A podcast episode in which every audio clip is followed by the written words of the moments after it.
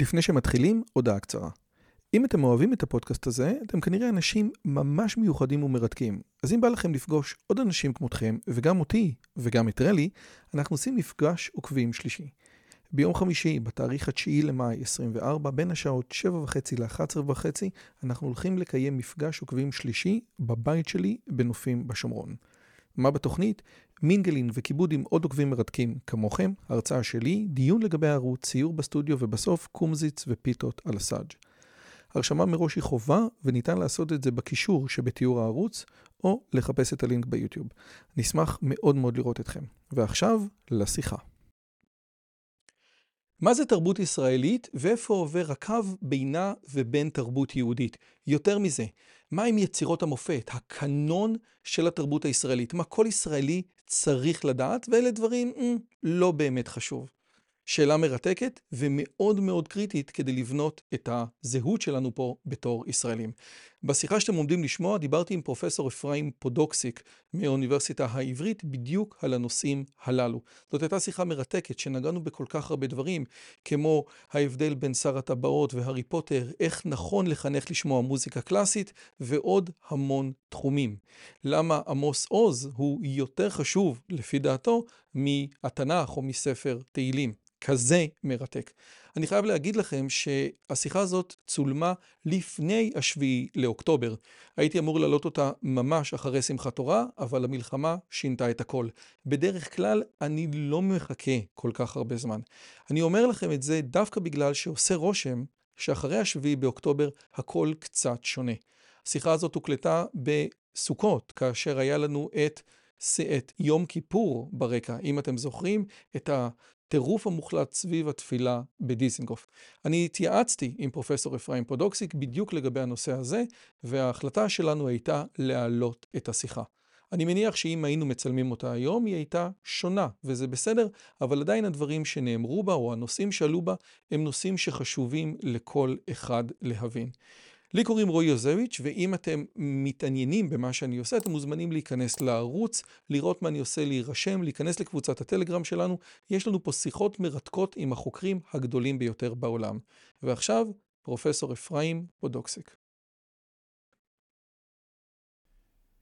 פרופסור אפרים פודוקסיק הוא איש אשכולות, אפשר להגיד איש רנסאנס, חוץ מזה שהוא פרופסור באוניברסיטה העברית, מי שמסתכל בדף היוטיוב שלו רואה שיחות מתולדות המחשבה המדינית, דרך ההיסטוריה של הרעיונות, דרך פילוסופים אה, גרמנים, דרך דוסטויובסקי, והוא באמת אותם האנשים שיורדים ממגדל השן לתוך השוחות, כן? דרך היוטיוב, דרך טוויטר, ובעצם מביא את עולם הפילוסופיה לתוך העולם שלנו.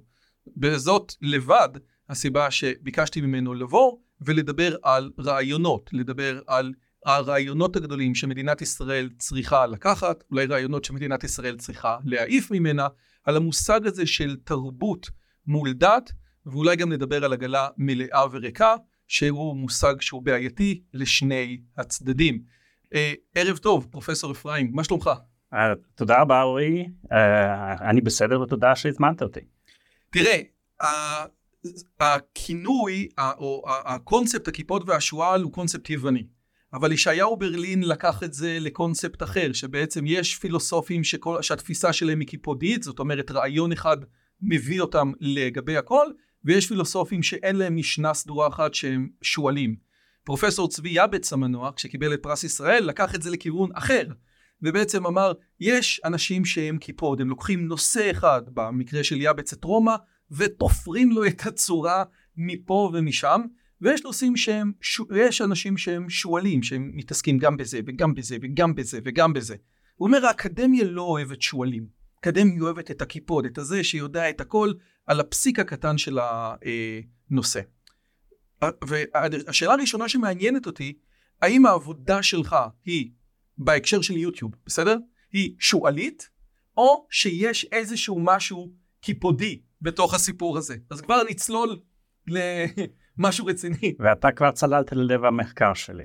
כי בעצם כאשר אנחנו מדברים על אקדמיה והאוניברסיטה המודרנית, כאשר היא נהגתה והוקמה, היא נהגתה בדיוק על מנת לחבר את שני הדברים האלה. כלומר הידע אוניברסלי והתרבות אוניברסלית אה, היא זקוקה גם למחקר מתמקצע, וששני הדברים האלה מחזקים זה את זה. זו בעצם הייתה התוכנית של הנאו-הומניזם קלאסי, איך שהוא התפתח, קודם כל בגרמניה בסוף מאה ה-18, תחילת מאה ה-19, אבל uh, בעצם הוא אה, סחף את העולם האירופאי וה, והעולם המערבי, וברגע ראשית התרבות הזאת כבר uh, הופיעו בסדקים. כי הנוצ, נוצר המתח הזה בין הפרטי הממוקד לכללי.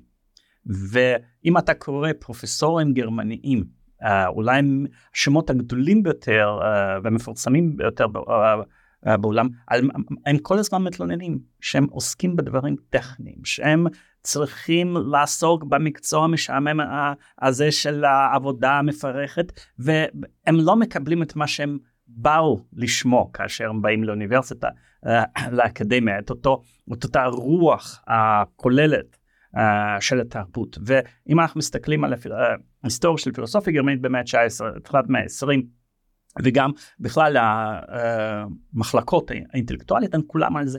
הן כולם על שאלה איך את שני המבעים האלה, או שני הערכים האלה, אפשר לשלב ביחד. איך אפשר לשלב בצורה הרמונית בין בקיאות לעיון, אם אנחנו מדברים בספר שלנו. אז, uh, ואני אפילו כתבתי על זה ספר. Uh, והספר האחרון שלי עוסק בפילוסוף וסוציולוג גרמני גיאורג זימל, הוא חי בין 1858-1918. ואני אומר, זו, זה הליבה של העיסוק שלו בהמון המון תחומים, וקשה מאוד להבין בעצם, אוקיי, מה משותף בין כולם? השאלה הזאת היא השאלה המשותפת. זאת אומרת, איך אנחנו בעצם יוצרים את, ה, את ההרמוניה, את הסינתזה בין הצד ההרמוני שמחפש האוניברסליות בנו לצד המתמקצע, הצד השואלי שאתה אמרת, וצד הקיפודי. וההבחנה הזאת של uh, ברלין היא רק הד של uh, אולי אולי הד לא כל כך חשוב אם כי די מפורסם uh, של אחד מהאינטלקטואלים לוויכוח ולשיחה הגדולה הזאת של האינטלקטואלים על התרבות במאה ה-19 ובמאה ה-20.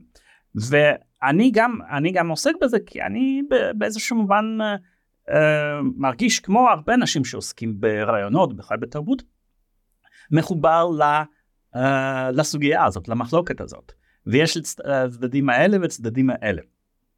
אז uh, ואני מנש... uh, ואין אין, אין עצה אוניברסלית איך עושים את זה.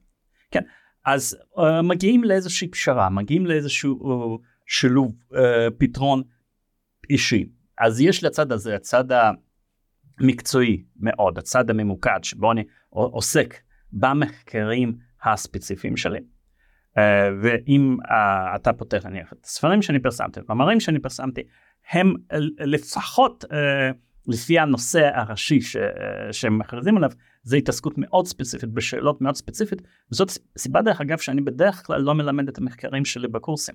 לפעמים אני מלמד. זה uh, קורסי מבוא בגדול הקורסים. לא, לא תמיד, יש גם קורסים, uh, uh, יש גם קורס, uh, קורסי בחירה וקורסים קטנים, אבל אני פשוט לא חושב שברמה, בוודאי ברמה של BA, זאת הדרך הנכונה ללמד, כי אתה קודם כל צריך לעשות, לפתוח לפני אנשים עולם תרבות, עולם הרעיונות ועולם קוהרנטי. אז נניח כשאני עושה מחקר, למרות שאני עוסק בהיסטוריה של מחשב מדינית ובהיסטוריה של רעיונות, אבל הרבה פעמים זה זולג הרבה מעבר לפוליטיקה. כאשר אני מלמד, אני מלמד גם באופן יותר רחב, אבל מלמד את ההיסטוריה של מחשבה פוליטית. זאת אומרת, יש פער בין המחקר שלי, במובן זה, לבין ההוראה שלי. אז, אז כן, אז אפשר לומר שביוטיוב זה עניין יותר שואלי, אבל זה לא היה לא הייתה לי אף פעם כוונה לדבר או להגיע לקהל. אז אני רוצה רגע לפני לדבר ולהגיע לקהל, אני רוצה לתקוף אותך משני, משני okay. אוקיי. כיוונים. האנשים לא אוהבים את המילה לתקוף, אבל אנחנו באמת פה בישראל, וריתחא דאורייתא, זה מה שנעשה. סבבה, סבבה. מהצד הראשון, אני רוצה לתקוף אותך על זה, שבסופו של דבר, הבוסים שלך באקדמיה, המחלקה, לא... אה, זה כמעט ולא יבוא לידי ביטוי במינוי הבא שלך לפרופסור מן המניין. לא היוטיוב שלך ולא הבלוג האנשוף של דני אורבך ולא השיחות של דוד אנוך שהוא מדבר איתי או עם מיכי אברהם, כן? בסופו של דבר האקדמיה תמדוד, שזה, אתה יודע, מעניין מאוד, לגבי פילוסופים אחרים, מישל פוקו, נועם חומסקי, אתה יודע, זאת שאלה מעניינת, אבל האקדמיה לא מתייחסת לצד השועלי הזה, לצד של הנגשת המידע, אה, כמעט בכלל בתור מסלול של חוקר. מהצד השני, בתור סטודנט, נורא נורא קשה להסתכל על איזושהי נקודה אחת בפאזל וממנה להסיק, כאילו, יש לנו חוסר מטורף, כן? בנימין ארבל שכתב את מבוא לתקופת אה, תרבות הרנסאנס באיטליה ומדבר על הספר של בוקרארד, כן? אומר, הוא כותב למשכילי המאה ה-19, אנחנו כל כך רחוקים. הבן אדם המשכיל היום שרוצה ללמוד על רנסאנס כל כך רחוק מבוקרארד. יש לנו חוסר מטורף בידע, במסות, שקשה לנו מאוד אפילו להבין את התמונה הגדולה. ועד הנקודה האחרונה, שזו ביקורת ששמעתי אה, מכמה אנשים על יובל נוח הררי, שקשה לתקוף אותו כי הוא דווקא לוקח את הרעיונות הכי גדולים ואז כל אחד אומר תקשיב אני מומחה בתחום שלי אני לא יודע אני מומחה בתחום שלי ו- ואני לא יכול לבוא ולהגיד רק שנייה בתחום שלי הוא לא צודק כי הוא הרעיונות שהוא מבין מתפרסים על פני כל כך הרבה תחומים שאף אחד לא יכול להגיד לו תקשיב אתה לא צודק. Uh, תשמע uh, כמה הסתייגויות uh, אנחנו מריצים את העולם הכביכול הרבה יותר משכיל והרבה יותר מטופח של לפני 200 שנה. ואולי את האקדמיה, שהיא אמרה זו, זו המטרה, המטרה שלי להביא את ה... אה, להנחיל את האמת והתרבות האוניברסלית. אבל אם אנחנו קוראים את אותם האנשים שכותבים במאה ה-19, הם מתלוננים על אותו דבר, גם אותם קידמו לא על מה שהם עשו בפעילות הציבורית שלהם, אבל בסופו של דבר על המחקר שלהם.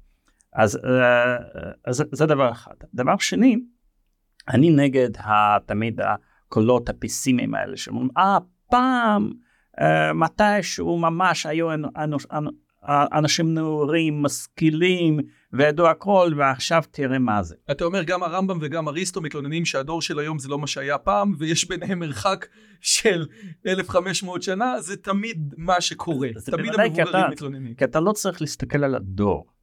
אתה צריך להסתכל על, על הטובים בדור הזה. אז אם אתה, אם אתה תבוא למקומות שבהם יש uh, סוג, uh, מצבור של הידע ההומניסטי של ימינו, האנשים האלה הם לא פחות רחבי uh, אופקים ולא פחות uh, יש בהם איזושהי תרבות כוללת מאשר האנשים uh, לפני uh, 200 שנה. לפעמים, הרבה פעמים השאלות האלה נשאלות על ידי אנשים שאיכשהו לא נמצאים באותם המקומות. זאת אומרת, אה, כששואלים את השאלה הזאת, בעצם זה סימן שאנחנו חיים באיזושהי סביבה uh, פרובינציאלית, ומה לעשות, ישראל במובן הזה היא סביבה פרובינציאלית, זה חסר לנו. זאת אומרת, אם אתה מגיע למקומות כמו פרינסטון או קמברידג', אז אתה פוגש המון אנשים שאתה רוצה לפגוש אותם בהיבט הזה, ואם אתה אה, תחשב אה, במספרים אבסולוטיים, אני חושב שהיום יש יותר אנשים כאלה מאשר פעם, רק שיש היום עוד יותר אנשים שזה לא מעניין אותם וזה, אה, וזה בסדר גמור. אז אני פשוט לא חושב שאנחנו צריכים לבוא עם סוג כזה של בכי ולומר אוקיי שום אין אנשים מתורבתים ואין דעה למעלה. יש אנשים ויש מקומות ויש תנאים ש, שבהם הדבר, הדבר הזה מתפתח.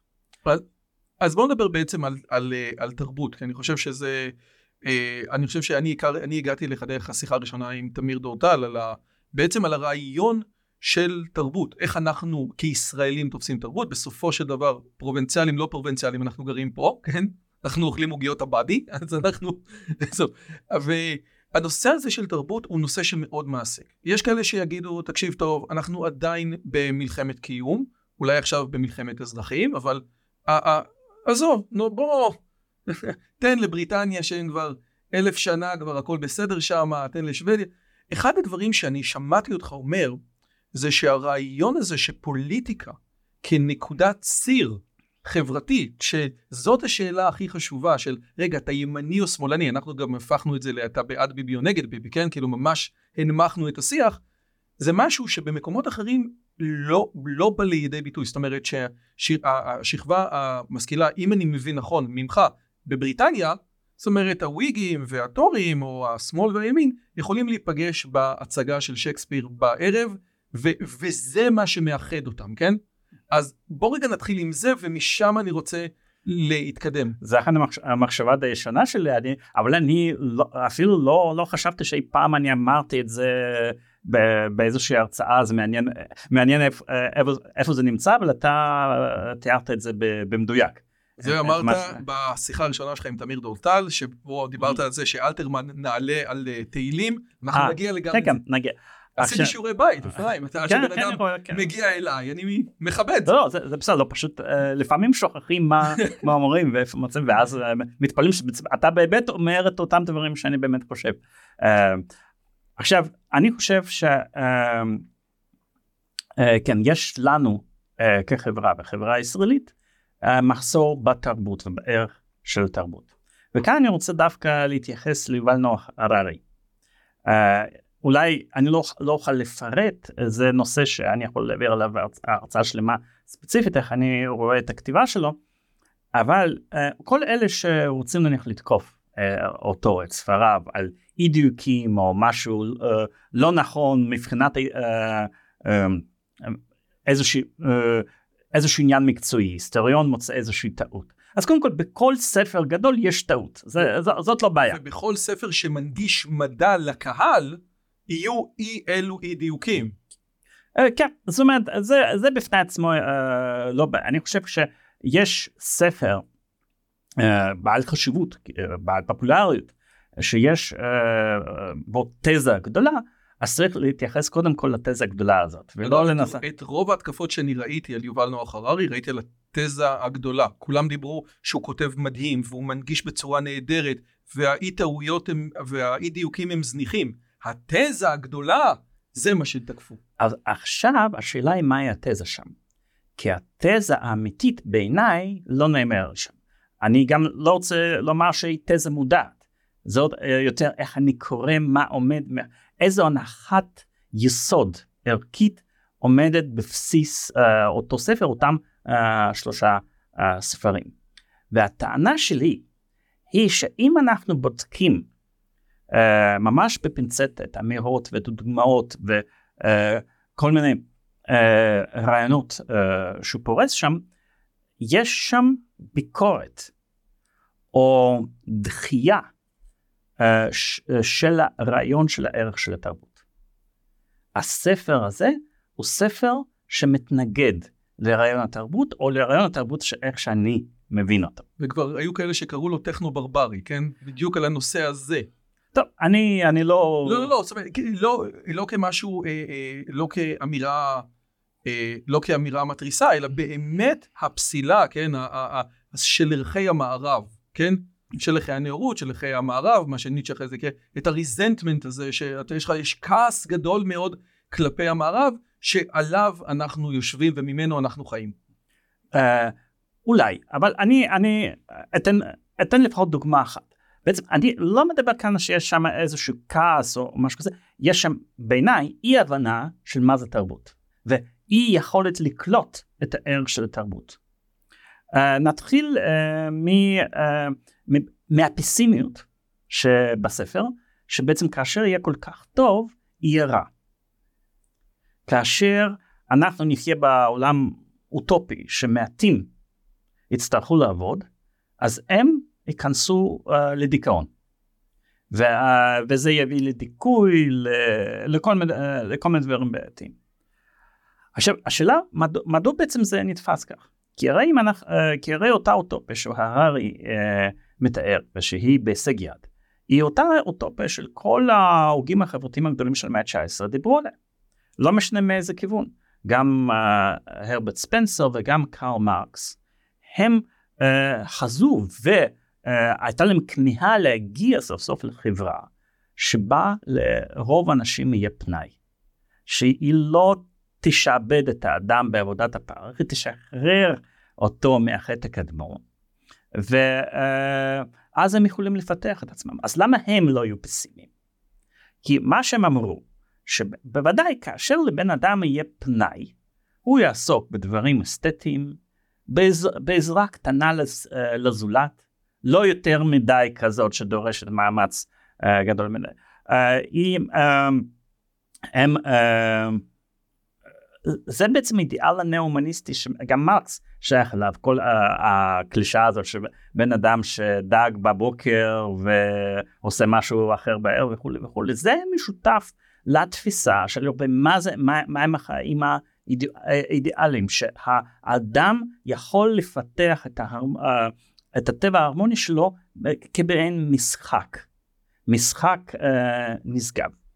והשאלה שלי למה אצל uh, ההארי אין האופציה הזאת. אז כנראה ששאלו אותו אחרי שהוא פרסם את הספר הראשון, ובהמשך הוא נותן uh, uh, תשובה.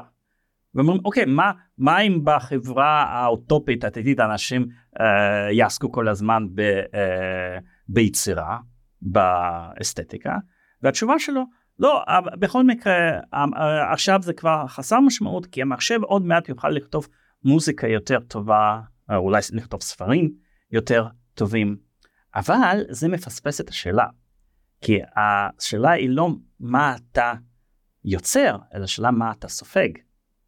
זה בהחלט אה, אולי לחיים האסתטיים הבריאים לא חשוב שאתה תהיה יוצר למרות שזה אה, בהחלט מספק. דרך אגב אה, בדיוק משום שיוצר הוא גם מקצוען גם הוא יכול להיות בן אדם מוגבל. יש מוזיקאים אה, צעירים סופרים גדולים שהם היו אנשים מוגבלים אפשר לומר שהם לא היו אנשים מתורבתים. בן אדם מתורבת הוא זה שהוא משלב את מירב האפשרויות של החוויה האסתטית באיזשהו בדרך הרמונית כזאת או אחרת. אז בן אדם יכול להיות צייר גאוני ובור לגמרי בכל שאר ההיבטים של, של החיים. אז ואיכשהו הרי כל הזמן פוסח על האופציה הזאת הוא לא תופס שהחיים האסתטיים או uh, במובן של קליטת צריכה של החיים האסתטיים יכולים לתת להעניק משמעות לחיים. הוא מביא שתי, uh, שתי חבילות חיים אפשריות באחד הספרים. Uh, חבילה אחת זה חבילה של אישה, הפרא ששם מטייל ליד הנהר ביער ואיזושהי בחורה ששם שר שרים וקצת עובדים צד, לא צדים uh, כמה שעות ביום ואז uh, מתיישבים רואים את הטבע ושרים שירי עם. והחלופה היא הפועלת המודרנית שהיא עובדת בעבודה מונוטונית וקשה בבית חרושת ואז היא חיה באיזושהי דירה עירונית קטנה ומוזנחת אולי בחדר קטן ו... ואז הוא אומר אוקיי מה אתם תבחרו מה, איזה, מס, איזה משתי החבילות האלה הם תבחרו אבל יש כאן מניפולציה מסוימת. כי הרי הנטייה הטבעית שלנו זה לומר אוקיי אנחנו כמובן נבחר את האופציה הראשונה אה, נחיה בשטחים באיזושהי וילה כן. מפוארת. כן. אבל אה, מה שלמשל לאותו אדם הקדמון אין רומן. ויכול להיות שאותה בחורה שהיא פועלת במפעל תבוא הביתה והיא תקרא איזשהו רומן של בלזק במשך שעה. ויכול להיות, אנחנו לא יודעים, אבל יכול להיות אם אנחנו מודדים את הערך, מבחינת הערך, השעה של קריאה של בלזק שווה יותר משלושה חודשים של טיולים בטבע עם, שיר, עם שירים. אז זאת שאלה. וב... Uh. אז אני חייב עכשיו, כי באמת הקשבתי בקשר רב, כי חלק מלהיות איש תרבות זה להיות מנומס, ובתור ישראלי זה קשה לי מאוד. באמת, בנקודה הזאת לשאול כמה וכמה דברים. אבל, ש... כן, סליחה. אם, אם זה כך קצת אה, אה, מין דטור כזה, כי אני מוביל את זה כדי לומר משהו על, אה. על בעיה של תרבות בישראל. כן. זאת אומרת, לא סתם סיפרת כן. את הסיפור הזה, אבל תשאל ואחר כך אני אגיד לך שני דברים, שני דברים. כן. קודם כל, אבא שלי תמיד אומר שההבדל בין הפסימי לאופטימי זה שלפסימי יש יותר אינפורמציה, כן? בהקשר הזה ההבדל בין מרקס ליובל נוח הררי זה שיובל נוח הררי ראה שיש לאנשים המון המון זמן פנוי הם הולכים לראות האח הגדול ולגלול בטיק טוק כן אבל זה לא. נכון למה זה לא נכון? זה לא נכון, יכול להיות יש יותר אנשים שהולכים לראות את האח הגדול. אבל יש uh, פרויקט uh, uh, של מט, uh, מטרופוליטן אופרה. מטרופוליטן אופרה משדרת פעם בחודש uh, אונליין את הפקות האופרה שלו, בערך אה, עשרה, אה, אה, עשר הפקות בשנה. וזה משודר בתיאטרות קולנוע ברחבי העולם, באיזה יותר מ-60 אה, מדינות וכמה מאות תיאטרות אה, קולנוע, כולל בסינמטק ירושלים. והעולמות האלה מלאים. אז מיליוני אנשים נחשפים היום לאומנות האופרה. אז יש, יש, אז כמובן יש יותר אנשים שצופים טיק טוק, וגם יש הרבה יותר אנשים אפילו במאה 19 שמאזינים לאופרה. אתה יודע מה? אני מקבל. אז אני רוצה לגעת באותה נקודה, ואני פשוט מצטט אותך, שיכול להיות, אתה לא אומר אפילו בוודאות, יכול להיות שאותה שעה של בלזק היא עדיפה או נעלה או שווה, אני לא יודע בדיוק מה היה המשפט, אבל לשלושה חודשים של הפרי האציל. כאילו, זה, זה, זה מה שנאמר פה לפני שתי דקות. ואני חייב לשאול, כן? א', אני דוס, כן? אז בסופו של דבר אני מעמיד את זה שאני דוס פה, אבל אומר, באיזה מטריקה אני מודד את זה? האם אני מודד את זה בדופמין? כי, כי, במה? באוקסיטוצינים? במהי המדידה? אתה חייב איזשהו, נראה לי, מטריקה חיצונית שאני לא בטוח שכולנו סגורים עליה. עזוב מסכימים, סגורים עליה. אז אני שמח שאתה שואל את השאלה הזאת, כי היא בעצם מובילה אותי להמשך של מה שהתכוונתי לומר. כי מה שאני רציתי לומר, זה שזה uh, לא מקרה שהבשורה הזאת של הררי יצאה מירושלים. כי uh, אם uh, יש בחברה המערבית ציבורים רחבים שאינם אינם יודעים מה המטריקה של התרבות. אבל יש כאן מצבור מאוד מאוד חזק של אנשים שלא מבינים מהי המטריקה של התרבות, וזה מבטא את הלבטים שלהם.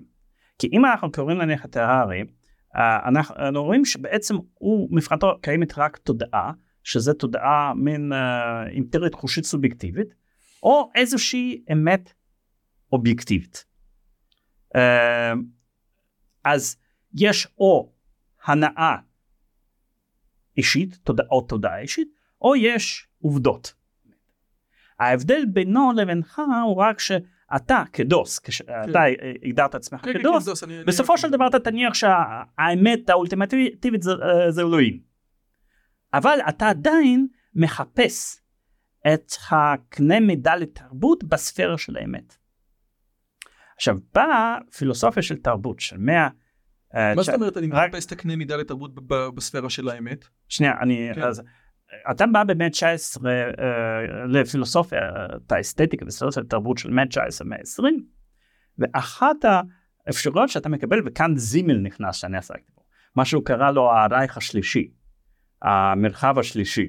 אה, זאת אומרת בין, שזה מעבר להבחנות הדיכוטומיות האלה, זה לעבר, מעבר ל... אה, להבחנה בין אובייקטיבי אה, לסובייקטיבי. מעבר אה, להבחנה בין תודעה, נניח, לאמת. יש איזשהו עולם של ערכים שהקריטריון שלהם הוא לא אמת, איזוש, או איזשהו קנה מידע שאפשר למדוד באמצעותו את האם, האם זה בעל ערך או לא, וגם לא משהו שנמדד על ידי העדפות וההנאות הסובייקטיביות שלנו, אלא יש איזשהו מרחב שלישי של ערכים שאנחנו אף פעם לא יכולים למדוד אותו או לתפוס אותו, אבל אנחנו באופן אינטואיטיבי יכולים לומר שהוא קיים. ו... אמ, בוא תעזור לי עם זה, אני, אני, אני איתך, אני איתך, אם תגיד לי תקשיב טוב, התרבות המערבית כמו שאר סגור המנוח אמר בסופו של דבר הפורטוגלים הגיעו להודו, ההודים לא הגיעו לפורטוגל. תקשיב טוב, התרבות המערבית, הספרים המכוננים שלה, הטקסטים המכוננים שלה שגרמו לה להיות התרבות המערבית, נמצאים פה. עכשיו, שווה לך, איך אומרים, אבולוציונית הטקסטים האלה שרדו, אלה טקסטים חשובים. אלה טקסטים ש- שהם הבסיס של התרבות. שווה לך להבין אותם. זה אני מוכן לקרוא, אחלה. זה, זה מה שאתה, זה, זה מה שאתה, או, או שאתה מדבר על משהו אחר. זה מה שאתה מסביר לסטודנט האמריקאי הנבער כדי לשכנע אותו למה לקרוא ספרים. לכן פרופסורים אמריקאים כותבים לסטודנטים אמריקאים רשימות של ספרים שהם צריכים לקרוא. לסטודנט אירופאי אתה בדרך כלל לא צריך להסביר את הדברים האלה. זה מורגע, זה uh, טבוע בתוך התרבות uh, ובתוך uh, המסורת. זה, uh, זה לא העניין הזה, אבל uh, זה, בוא נאמר כך, יש איזושהי ספירה של, שמצד הסובייקטיבי אנחנו מרגישים אותו לא כהנאה במובן הגס, החושי, ההדוניסטי, אלא הנאה נעלה יותר, שנניח אה, אריסטו תיאר אותה כיודמניה, זאת אומרת העושר, והוא לא התכוון לסיפוק של המאוויים שלנו, אה, ש, שבה אנחנו מרגישים איזשהו סוג של שלמות נעלה. למשל, כאשר אנחנו מקשיבים למוזיקה נשגבת, יכול להיות באך, זה יכול להיות מוצרט, זה יכול להיות שסטקוביץ'. אנחנו, אנחנו כאילו מתנתקים מעצמנו ונכנסים לספירה שאנחנו יודעים שאין שום דרך להסביר עכשיו, ברון, למה יש לזה ערך. אבל אנחנו יודעים שאנחנו בעולם הנשגב. ולמרות זאת אנחנו לא מייחסים לזה איזשהו קיום טרנסצדנטי. קיום אלוהי, אנחנו לא אומרים אה זה מוזיקה, זאת אומרת יש כאלה שבא, אה, שבאים ואומרים אה זה מוזיקה שבאה מאלוהים. אבל זאת למשל הפילוסופיה של היפה, פילוסופיה של אסתטיקה שבאה מקאנט, כאשר החוויה הזאת של היפה כ, אה, כדוגמה אחת לעולם התרבות, אה, שהיא נמצאת באמצע, באמצע בין תבונה לא, לאינטרסים פרגמטיים שלנו. אז אני אגיד לך מה, אני מאמין שהפילוסופ... שהמוזיקה של מוצרט הגיעה מאלוהים, ויותר מזה, כמו שארי סיים את מה שהיה לו לעשות פה בגיל 38, כנ"ל גם מוצרט, בן אדם סיים את מה שיש לו לעשות, הלך, אלוהים הביא אותו, הוריד אותו, זאת, אני באמת מאמין בזה, אמיתי, אלוהים הביא את מוצרט, נתן לבני האדם, איך אומרים פוש. מהצד השני, מהצד המדעי, ניתן לשאול, למה המוזיקה הזאת, שאלוהים הביא לנו אותה, דרך מוצרט, היא, היא כזאת נשגבת. אז אני אתן... אפ, אפשר לשאול שאלה, זאת יכולה להיות שאלה בתורת המוזיקה, זה יכולה להיות שאלה במתמטיקה, זה שאלה יכולה להיות ש... שאלה בנוירולוגיה. זאת שאלה מרתקת, לא? את שאלה אפשר לשאול, אבל לפני ששואלים את השאלה... תבין שזאת מוזיקה מעולה. לא, אפילו, אפילו תשלול את המוזיקה הזאת. אבל אה, לפני שאתה שואל את השאלה, צריך, בוא נאמר, להיות מודעים לכך שקיימת חוויה שמייחסת ערך למרחב השלישי הזה. למרחב השלישי של הערכים ושל של התרבות, שהיא לא טוענת לא לאיזושהי אמת טרנסצנדנטית ולא לאיזושהי סובייקטיבית. האם זה מופרך? האם זה נכון או לא נכון? האם זה המצאה שאנשים כמו קאנט ואחרים ימצאו? זה, זה שאלה אחרת. אבל קודם כל צריך להבין שקיימת תופעה כזאת של תרבות ושהרבה אנשים סופגים ממנה נחת ויש הרבה אנשים שמוכנים אפילו להקריב את חייהם למען זה. זה מה שאני חושב שלאלה שלא קולטים את החשיבות של המרחב השלישי הזה כמו יובל הרלי בספרים שלו, כאילו לא מדבר עליו כאדם אלא כמחבר של הספרים הספציפיים האלה, אז הם פשוט מתעלמים מהדבר הזה. הרי הוא מתעלם מהשאלה של הנאה מהחיים האסתטיים המאושרים, או אפילו לא אה, לא דן בזה אה, ישירות אה, כפי שאני הסברתי. עכשיו אבל אני אם אתה כבר שואל את השאלה אני אתן לך תשובה בלתי מספקת כי על הדברים שקשורים ל... לתכליות האולטימטיביות של החיים והיקום אין אף פעם תשובה שהיא מספקת זה תמיד משהו גישושים אבל אני אתן לך איזושהי מדד שמבחינתי כן באמצעותו אתה יכול לדרג את התרבות, לדרג את היצרות. דרך אגב זה מדד שאומר מהי פסגה, דרך אגב זה לא אומר שהמורדות אין להם ערך, גם למורדות יש ערך. ואני אתן לך עכשיו דוגמה ממוזיקה, אבל ההגדרה היא כמו שההגדרה הפילוסופית uh, של לייבניץ של העולם הטוב מכל העולמות האפשריים שאל ברא. זה המרב הגיוון uh, uh, תוך מרב האחדות. זה החוויה התרבותית האסתטית העליונה ביותר, המספקת ביותר, היא החוויה המגווננת ביותר, אבל לא פרגמנטרית. זאת שמוצאת בתוך הגיוון הרחב ביותר, איזשהו חוט את- מקשר. לא, את, את השלימות הגבוהה ביותר. זה כמו הרעיון הזה שהאל ברא אה, את הישויות ביקום בכל הדרגות. יש כן. מין כאילו סולם כן. כזה ש- של המלאות של העולם. שום דבר לא חסר, אז זה גיוון מקסימלי האפשרי אה, שמשתלב עם האחדות האפשרית. ואני אתן לך דוגמה ממוזיקה. אה, כי אפשר לומר שיש מין תפיסה כזאת שכל אמנות צריכה להתחדש באופן בלתי סופי ויש איזושהי קדמה progress בלתי סופי אה, באמנויות אבל יכול להיות שלא.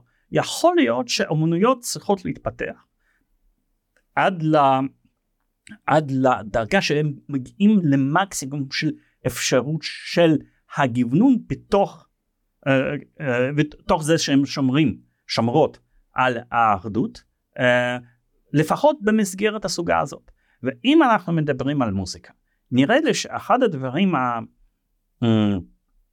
שמדברים בזכות עליונותה של מוזיקה של מאה ה-18 ומאה ה-19, זאת אומרת מוזיקה קלאסית ומוזיקה הרומנטית, זה הגוונון המרבי שהמוזיקה הזאת הצליחה להשיג. גם uh, אם אנחנו מסתכלים על הצורות שפיתחה, כמו צורות של סונטה, גם ההרכבים כמו אנחנו מגיעים לתזמורת הסימפונית, זה, uh, זה הגוונון המרבי בתוך מסגרת אה, צלילים אחדותית, אז תן לי ו- משהו. רק שנייה, כן. אחדותית וקוהרנטית שאנחנו קוראים לה הרמוניה. עכשיו מה שקורה לפני זה ואחרי זה, אנחנו נראה, רואים יותר מונוטוניות.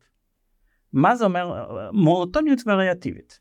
עכשיו זה לא, זה לא דיכוטומי, זה לא או, אה, שחור לבן, אבל אנחנו רואים אה, שלסוגה הזאת יש יותר וריאטיביות חזר, אה, חזרתית. אה, מאה ה-17 אנחנו רואים את זה בברוק, ובמאה ה-20 אנחנו רואים את זה בג'אז. ששניהם יכולים לשמש כמוזיקת רקע נפלאה. אבל מה ש... מה שאומרים בזלזול מוזיקת מעליות. לא, לא, זה, זה, זה נפלא, אנחנו, אנחנו זקוקים לזה.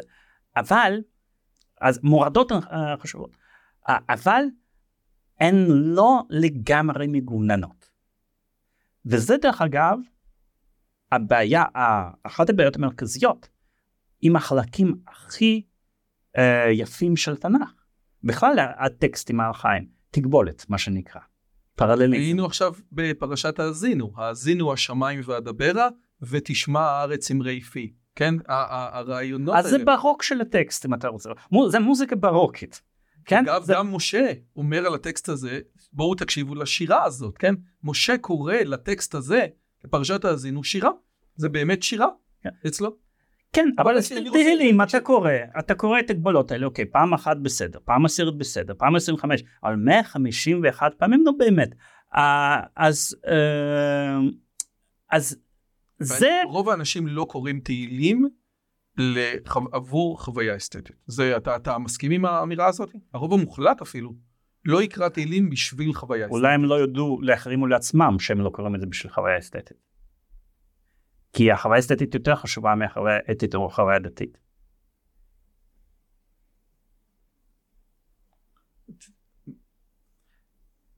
תראה, כמו שאמר משורר רוסי, כן. יוסף ברודסקי, אה, אתיקה היא נגזרת של אסתטיקה. טוב, ופה, אז פה אנחנו לא מסכימים בצורה מאוד, אבל שנייה רגע, נניח שאני רוצה ללכת איתך בנושא הזה של המוזיקה, אני אומר, אתה יודע מה, נתת פה ספיץ', שכנעת אותי, יאללה, קח אותי איתך. עכשיו, אני גם מבין, אני לא אכנס לדקויות של מוצרט או באך, עזוב, זה ארסגור, אני מאוד אוהב אותו, לכן יצא לי גם לפגוש אותו כמה פעמים לפני שהוא נפטר. זכית. ממש, אגב, בירכתי בשם מלכות, אתה יודע? יש ברכה, חכם מחכמי אומות העולם, בירכתי כשראיתי אותו. ממש, אני חושב ששמעתי את כל השעה ההיסטורית שלו, ממש אהבתי אותו. הוא אמר שהוא רב פעם עם אבא שלו, שאבא שלו אמר שגתה זה המשורר הכי טוב, והוא אמר שגם שילר הוא טוב, ועל זה הם רבו. לא שמה, כולם בסדר. אבל, אני שומע בריטני ספירס, כן? בוא, קח אותי, קח אותי למוצרט.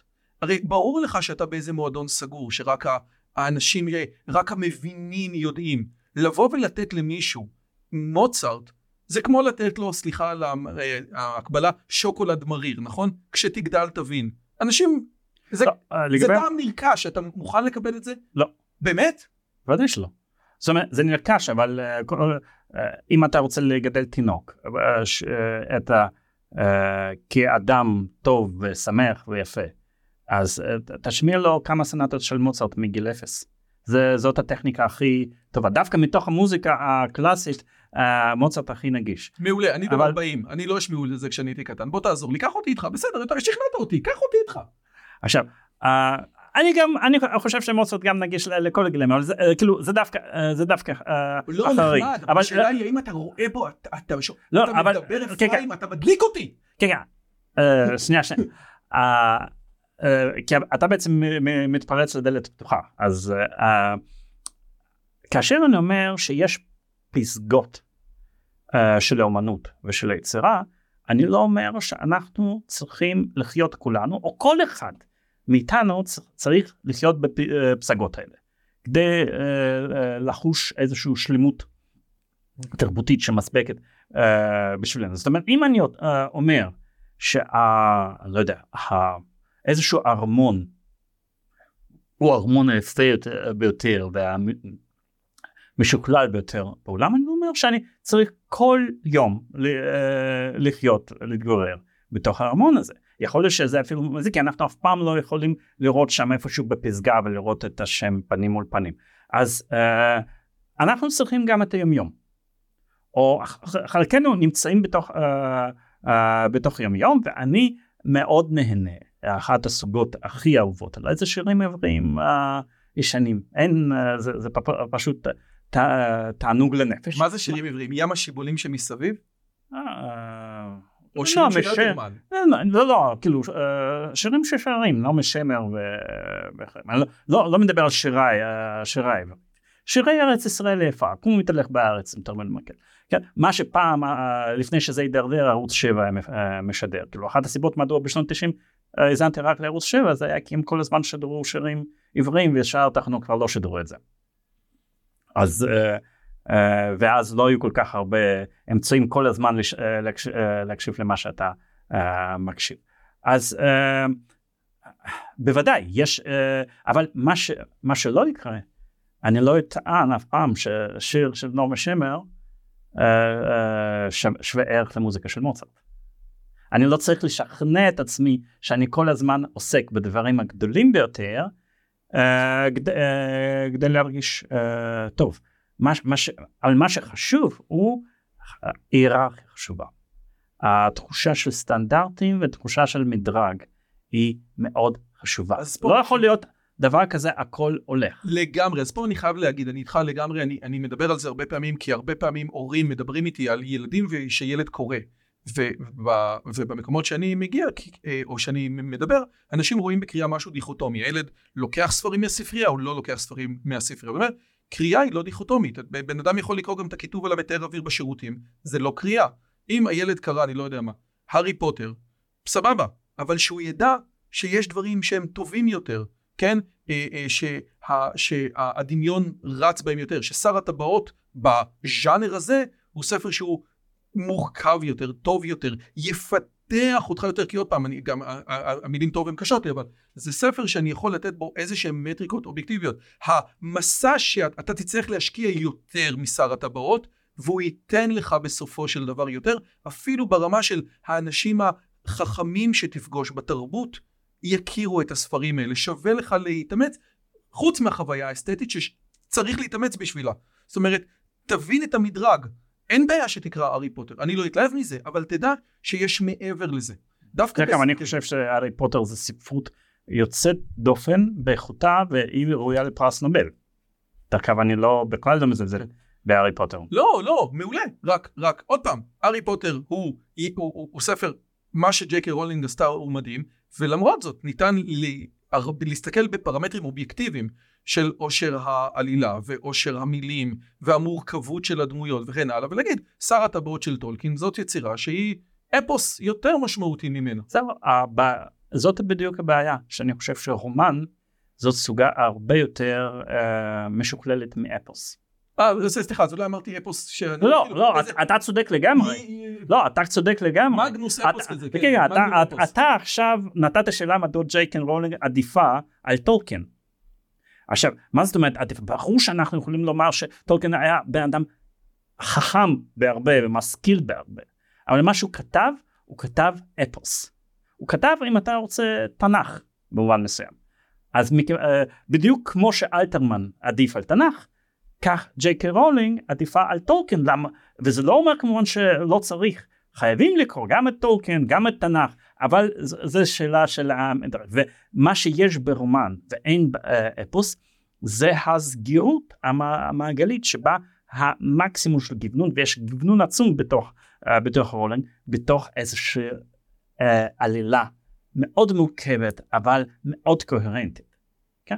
וזה דרך אגב למה אנחנו אוהבים את היצירות uh, למשל הרומנים הרוסים הגדולים של דוסטויבסקי. אז הנה אפילו אנחנו לא מסכימים על זה, אתה מבין? זאת אומרת, אני, אתה אומר לי, תקשיב, טוב, אני מעדיף, כן, כאולי פסקי הידו, יש פה אולי באמת בעיה בהגדרת התרבות. זאת אומרת, אני חשבתי שעד עכשיו, אני עדיין חושב, אני צריך לחשוב על מה שאמרת, שבמדרג שאתה מדבר, אם נעמי שמר יושבת מתחת למוצרט, או אם אצלך בעולם שלך אלתרמן יושב מעל התנ"ך, אז, אה, אה, ואגב, אתה לא אומר לפי דעתי, כן?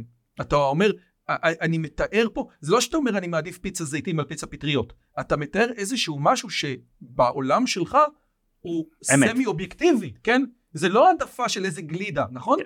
אז אני ממליץ על אה, ביקורת השיפוט של קאנט.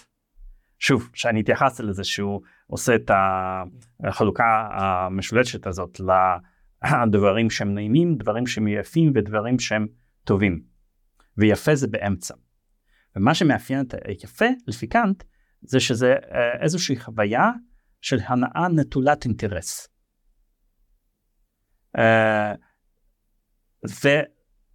ולכן יש לנו כאן תמיד כשאנחנו אומרים שמשהו יפה, אנחנו תמיד יש כאן הכרזה, יומרה, להגיד ש, שכולם צריכים להכיר בזה.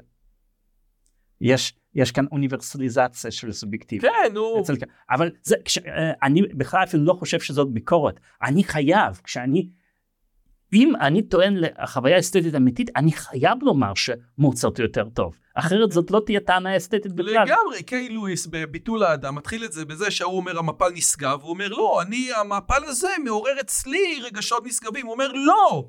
כשאני אומר המפל נשגב, אני מתכוון לאמירה על העולם. ואם אתה לא רואה את זה, אתה מסכן. זה, אתה לא חייב, לא, אתה חייב, כאילו, אנחנו לא בישיבה כאן, זה... לא, בסדר, כאילו, אבל נכון, זה, זה הנקודה, זאת אמירה, זה, זה, זאת טענת עובדה, כן? ולכן, ב, ב, בהקשר הזה, יש פה משהו שהוא משמעותי. עכשיו, אני, אני ברשותך עושה איזשהו אה, אה, סיבוב קטן okay. אוקיי. לנקודה שהיא קריטית, אבל לפני זה, כפי שאתם יודעים, הערוץ הזה הוא ב... אה, במימון רועי יוסביץ'. אז אם השיחות האלה מעניינות אתכם ואתם רוצים לתרום ולקחת חלק, אתם מוזמנים להיכנס לאתר שלי. יש לנו קורס על בינה מלאכותית, שגם אם בינה מלאכותית תכתוב ספרים ותעשה מוזיקה יותר טוב ממוצרט או כמו מוצרט, עדיין זה יהיה שלנו, כן? טוב לו לאדם קו שלו מקווים של בינה מלאכותית, שווה מאוד מי שמעניין אותו הדברים שאפרים אומר, להיכנס לערוץ היוטיוב שלו ופשוט לשמוע סדרות של הרצאות מרתק, אם זה תולדות המחשבה המדינית ומחשבות פוליטיות, פשוט מרתק. אני חוזר אליך. אה, טענה שהיא נשמעת הרבה פעמים במקומות גם דתיים אבל לאו דווקא דתיים, כן? Uh, יש כאלה שאומרים שההבדל, המחלוקת בין ירושלים ויוון זה בשאלה האם הטוב גורר את ה... האם, האם היפה גורר את הטוב, כן? זאת אומרת, יוון כאסכולה אומרת, אם זה יפה אז זה טוב, והיהדות אומרת לא, זה אורתוגונלי, כן? יפת אלוהים ליפת וישכון בעולי שם. בהקשרי התרבות, הישראלי הממוצע, ואתה חי בתוך העולם הזה, לא יכול שלא כל הזמן להזכיר לעצמו שהאומה הנאורה ביותר, המשכילה ביותר, המתורבתת ביותר, עשתה את השואה, כן?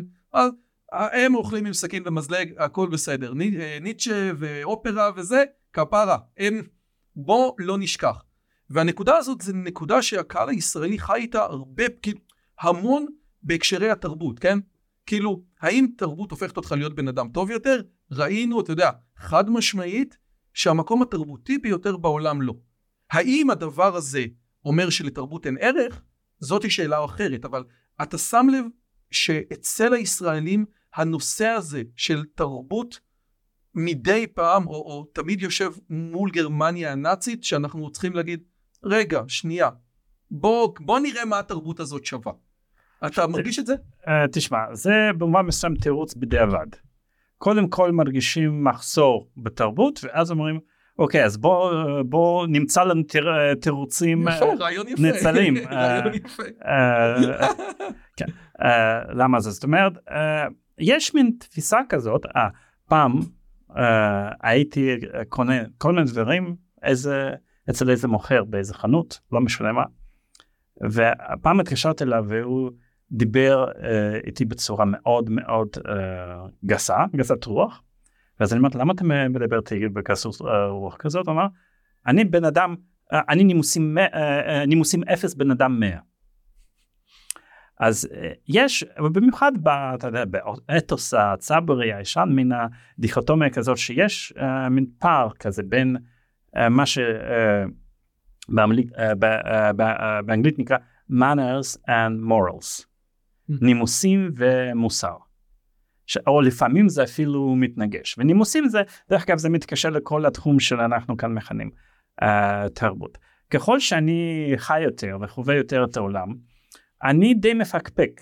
ברור שיש הבדל בין מאנרס ומורלס אם אנחנו קוראים למשל uh, הרומנים של פוסט אנחנו יכולים uh, לראות הרבה מאוד התלבטויות בדיוק בדינמיקה הזאת בין מאנרס uh, למורלס אבל uh, בגדול יש דווקא קשר uh, פוזיטיבי uh, בין שני הדברים. זאת אומרת, אנשים שלא יודעים איך להיות מנומסים, הם לרוב גם לא אנשים טובים.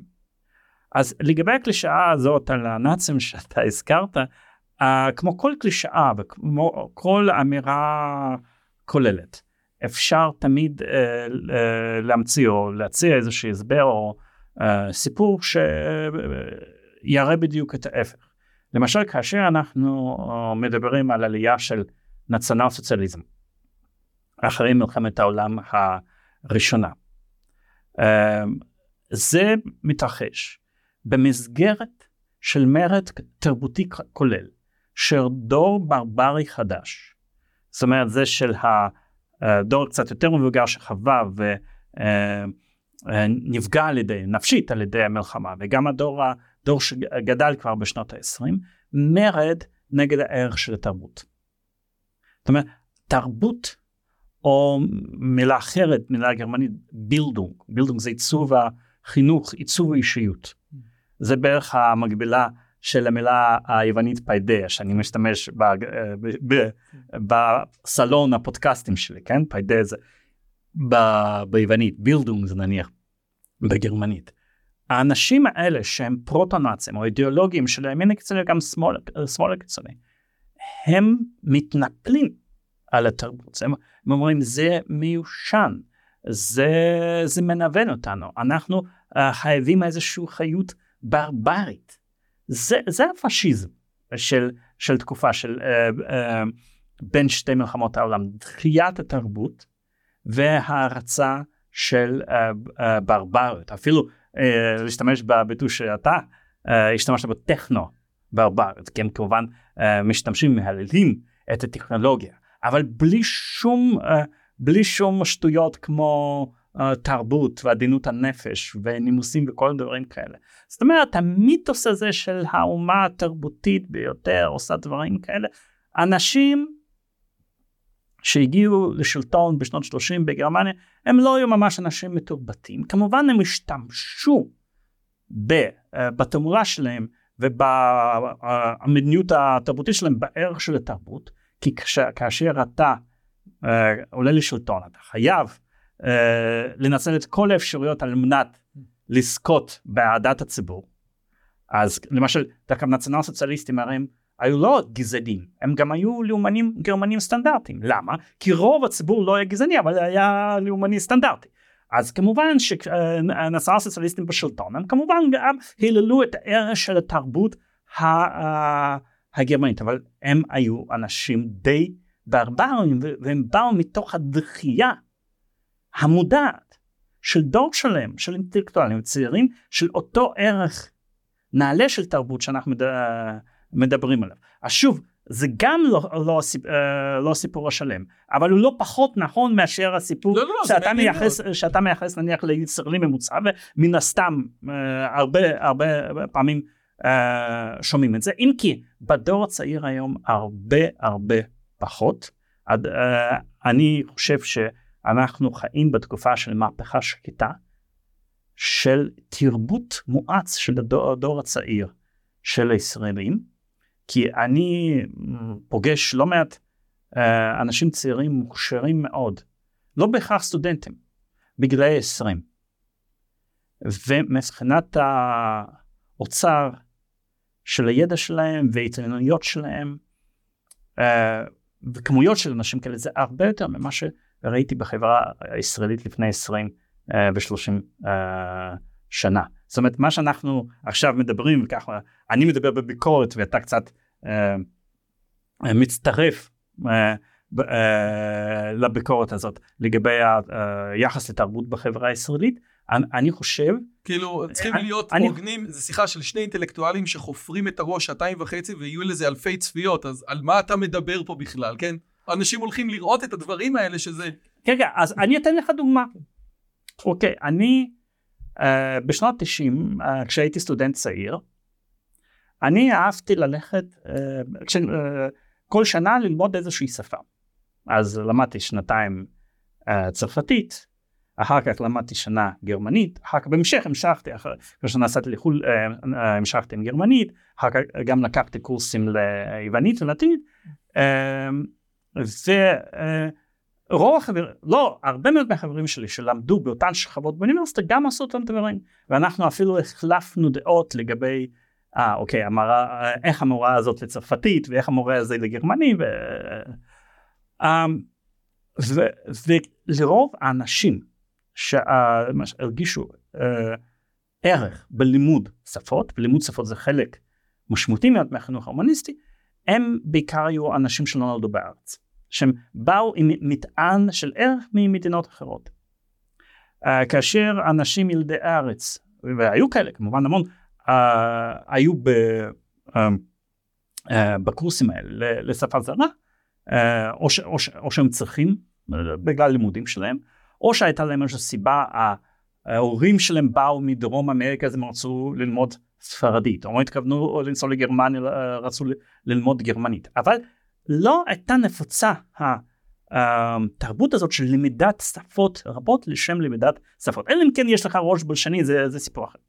היום אני פוגש המון אנשים, לא המון, יש עשרות אנשים צעירים וזה המון, שהם ילידי הארץ, שיש להם מין תחושה, uh, תחושה פנימית שיש בזה ערך. לימוד של שפות ולא רק של האנגלית. אבל גם שפות קלאסיות וגם שפות מודרניות, יש בזה uh, ערך. זה שונה ממה שהיה לפני uh, oh, אז, 30 אז, שנה. אוקיי, אז, אז תראה, אז, אז בוא ניקח את מה שאמרת, כי אני חושב שבאמת הנקודה הזאת של צבר, כן, של בן אדם שאומר לך, אני בנימוסים אפס, בבן אדם מאה, ואומר, זאת בדיוק ההגדרה של צבר, זה, כן. אני, איך אומרים, אם אתה תהיה תקוע בכביש החוף בשלוש בלילה, אני אבוא לקחת אותך. כן. אבל נדבר, יאללה, סתום את הפה. כן, כן, זה, כן. זה בדיוק זה.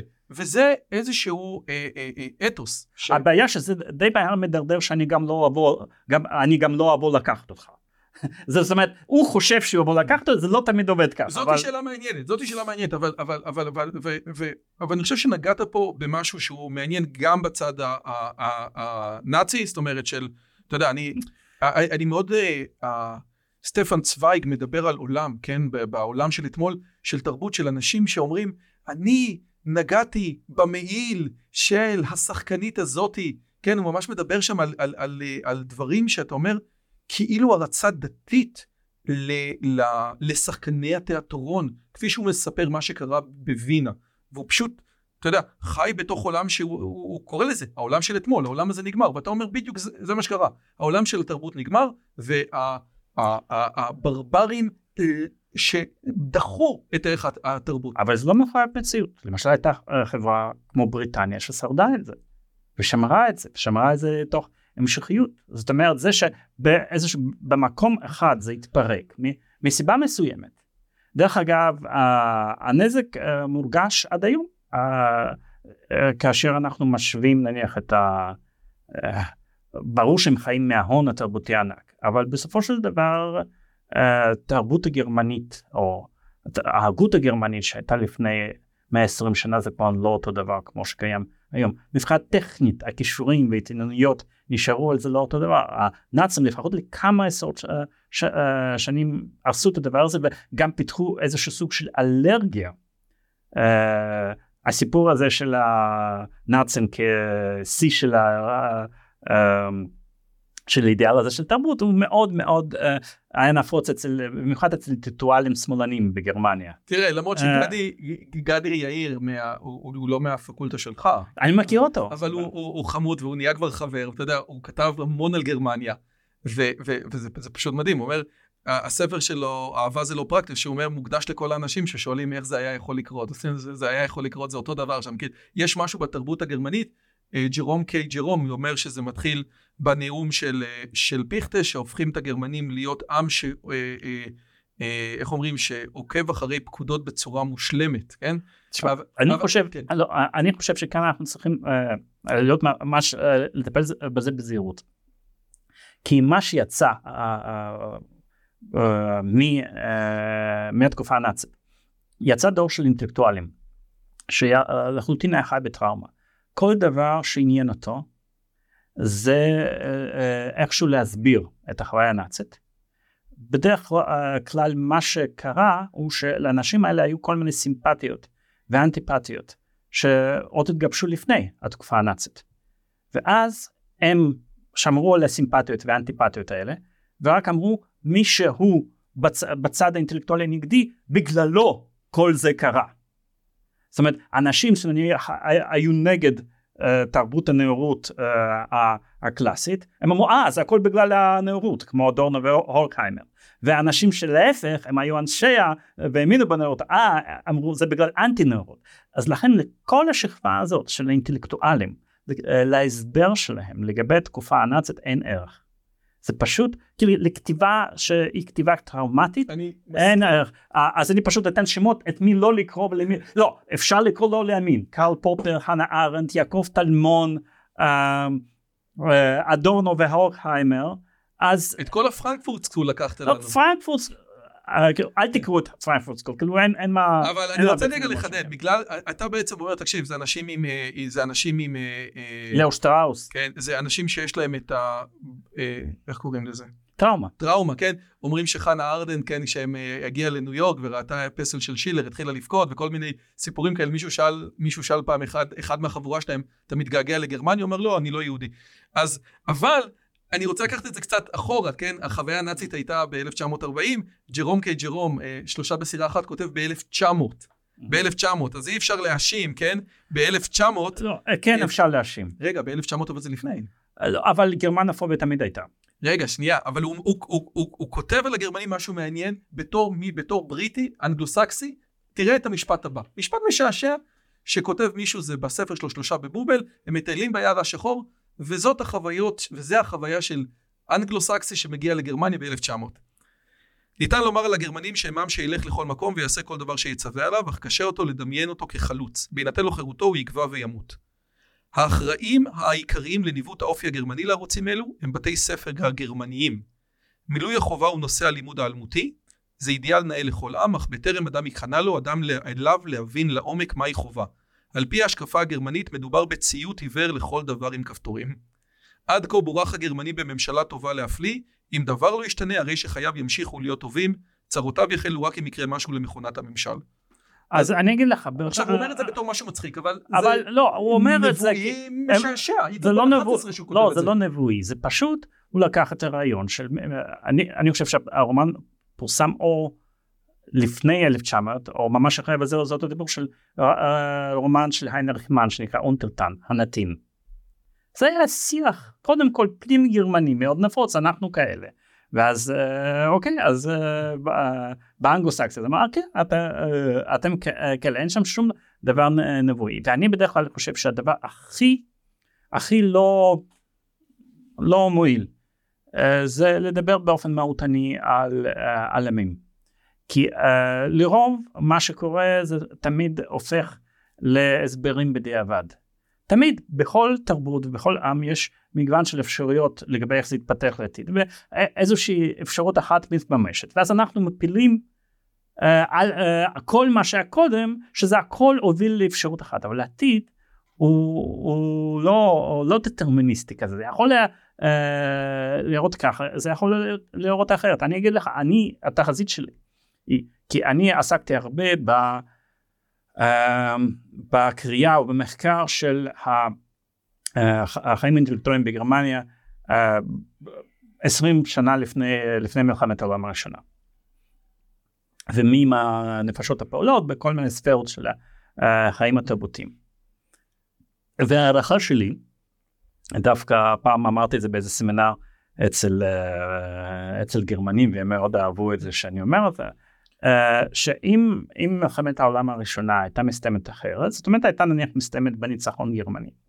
מה, ש, אמ, מה שאני חושב שהיה קורה, אה, שהעילית התרבותית של גרמניה והעילית הפוליטית של גרמניה אה, היו ממוקמות במרכז שמאל ממסדי. וגרמניה הייתה פשוט עוברת אה, תהליך אה, די, אה, די אמ, משמעותי של דמוקרטיזציה והמשך של ליברליזציה. כי דרך אגב אם אנחנו מסתכלים על הדעות הפוליטיות והחברתיות והערכים של העילית הגרמנית לפני מלחמת העולם השנייה זה פחות או יותר שמאל מרכז דמוקרטי. כמו כן? שהיום לכאורה. כמו שהיום. כן, כן. אבל זה בדיוק, כשגדי, אבל... כש, אבל כשגדי, שנייה רגע אפרים, כשגדי יאיר מדבר על הדברים שלו, הוא אומר נכון, הם שמאל מרכז, רק כשאתה מסתכל על ההתנהלות, והוא מראיין הרבה מאוד אה, אה, זוגות ישראלים גרמנים, כן? הוא אומר, תקשיב, הפער בין ישראלים שגרים 30 שנה בברלין, כן? זאת אומרת, לא מדובר על ישראלים, זאת אומרת, זה ישראלים שהיגרו לברלין, לא רואים את עצמם כ...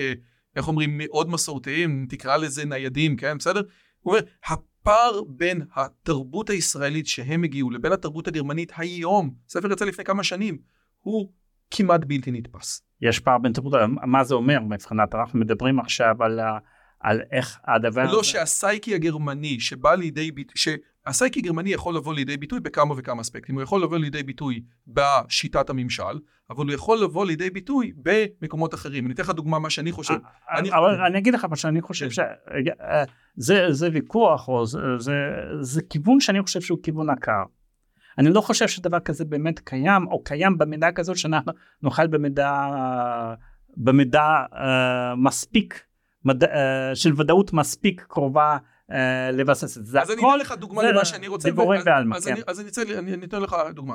לי נראה שמכיוון שכל דבר אצל, בחיים של בן אדם, או יש לו מניפיסטציה במוח, גם הנטייה של שמאל או ימין, דמוקרט או רפובליקן, יש לה מניפיסטציה במוח. יש כאלה שאומרים שאתה ב-FMRI יכול לדעת אם בן אדם הוא רפובליקני או דמוקרטי ב-70%. עכשיו, לא יצויר שזה ככה, תזרום איתי שנייה, אז בעצם אלוהים שם גם שמאלנים ביצהר, וגם ימנים נניח בשנקין כמשל, כן?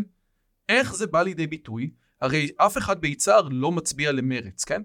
השמאלנים, זאת אומרת אנשים שיש להם נטייה שמאלנית, כן? אם תראה openness גבוה, whatever, במקומות שמצביעים בהם למפלגות ימין, הנטייה השמאלנית תבוא לידי ביטוי באספקטים אחרים, לאו דווקא בפתק שהם מצביעים. היית מוכן לקבל איזה מהלך לא. כזה? לא. בכלל לא? בכלל לא, כי יש כאן הנחה שהיא גסה מאוד מבחינה מדעית. מה? Uh, אתה מפחיד את זה לקטגוריות גסות כמו שמאל וימין שאין להם שום uh, משמעות ושום ערך. uh, הסברתי, ל... זה לא מסביר שום... לגמרי, אז לא, אז בסדר. דבר.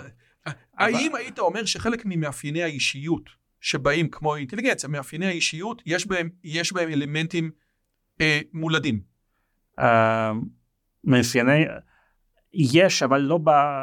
לא מתוך אותם דברים שהם קובעים את הכיוון שלך מבחינה, מבחינת הדעות הפוליטיות. לגמרי, אבל לגמרי. רגע שנייה, מסכים? זה לא מחייב, אבל האם אפשר לבוא ולהגיד, אתה יודע, יש יותר אומנים בשמאל, זו אמירה שאני חושב שהיא אמירה נכונה. לא תמיד, אם אתה מסתכל על גרמניה של שנות ה-20, שוב, אני חושב שרוב האינטליגנציה הייתה בימין, ואפילו בימין הקיצוני.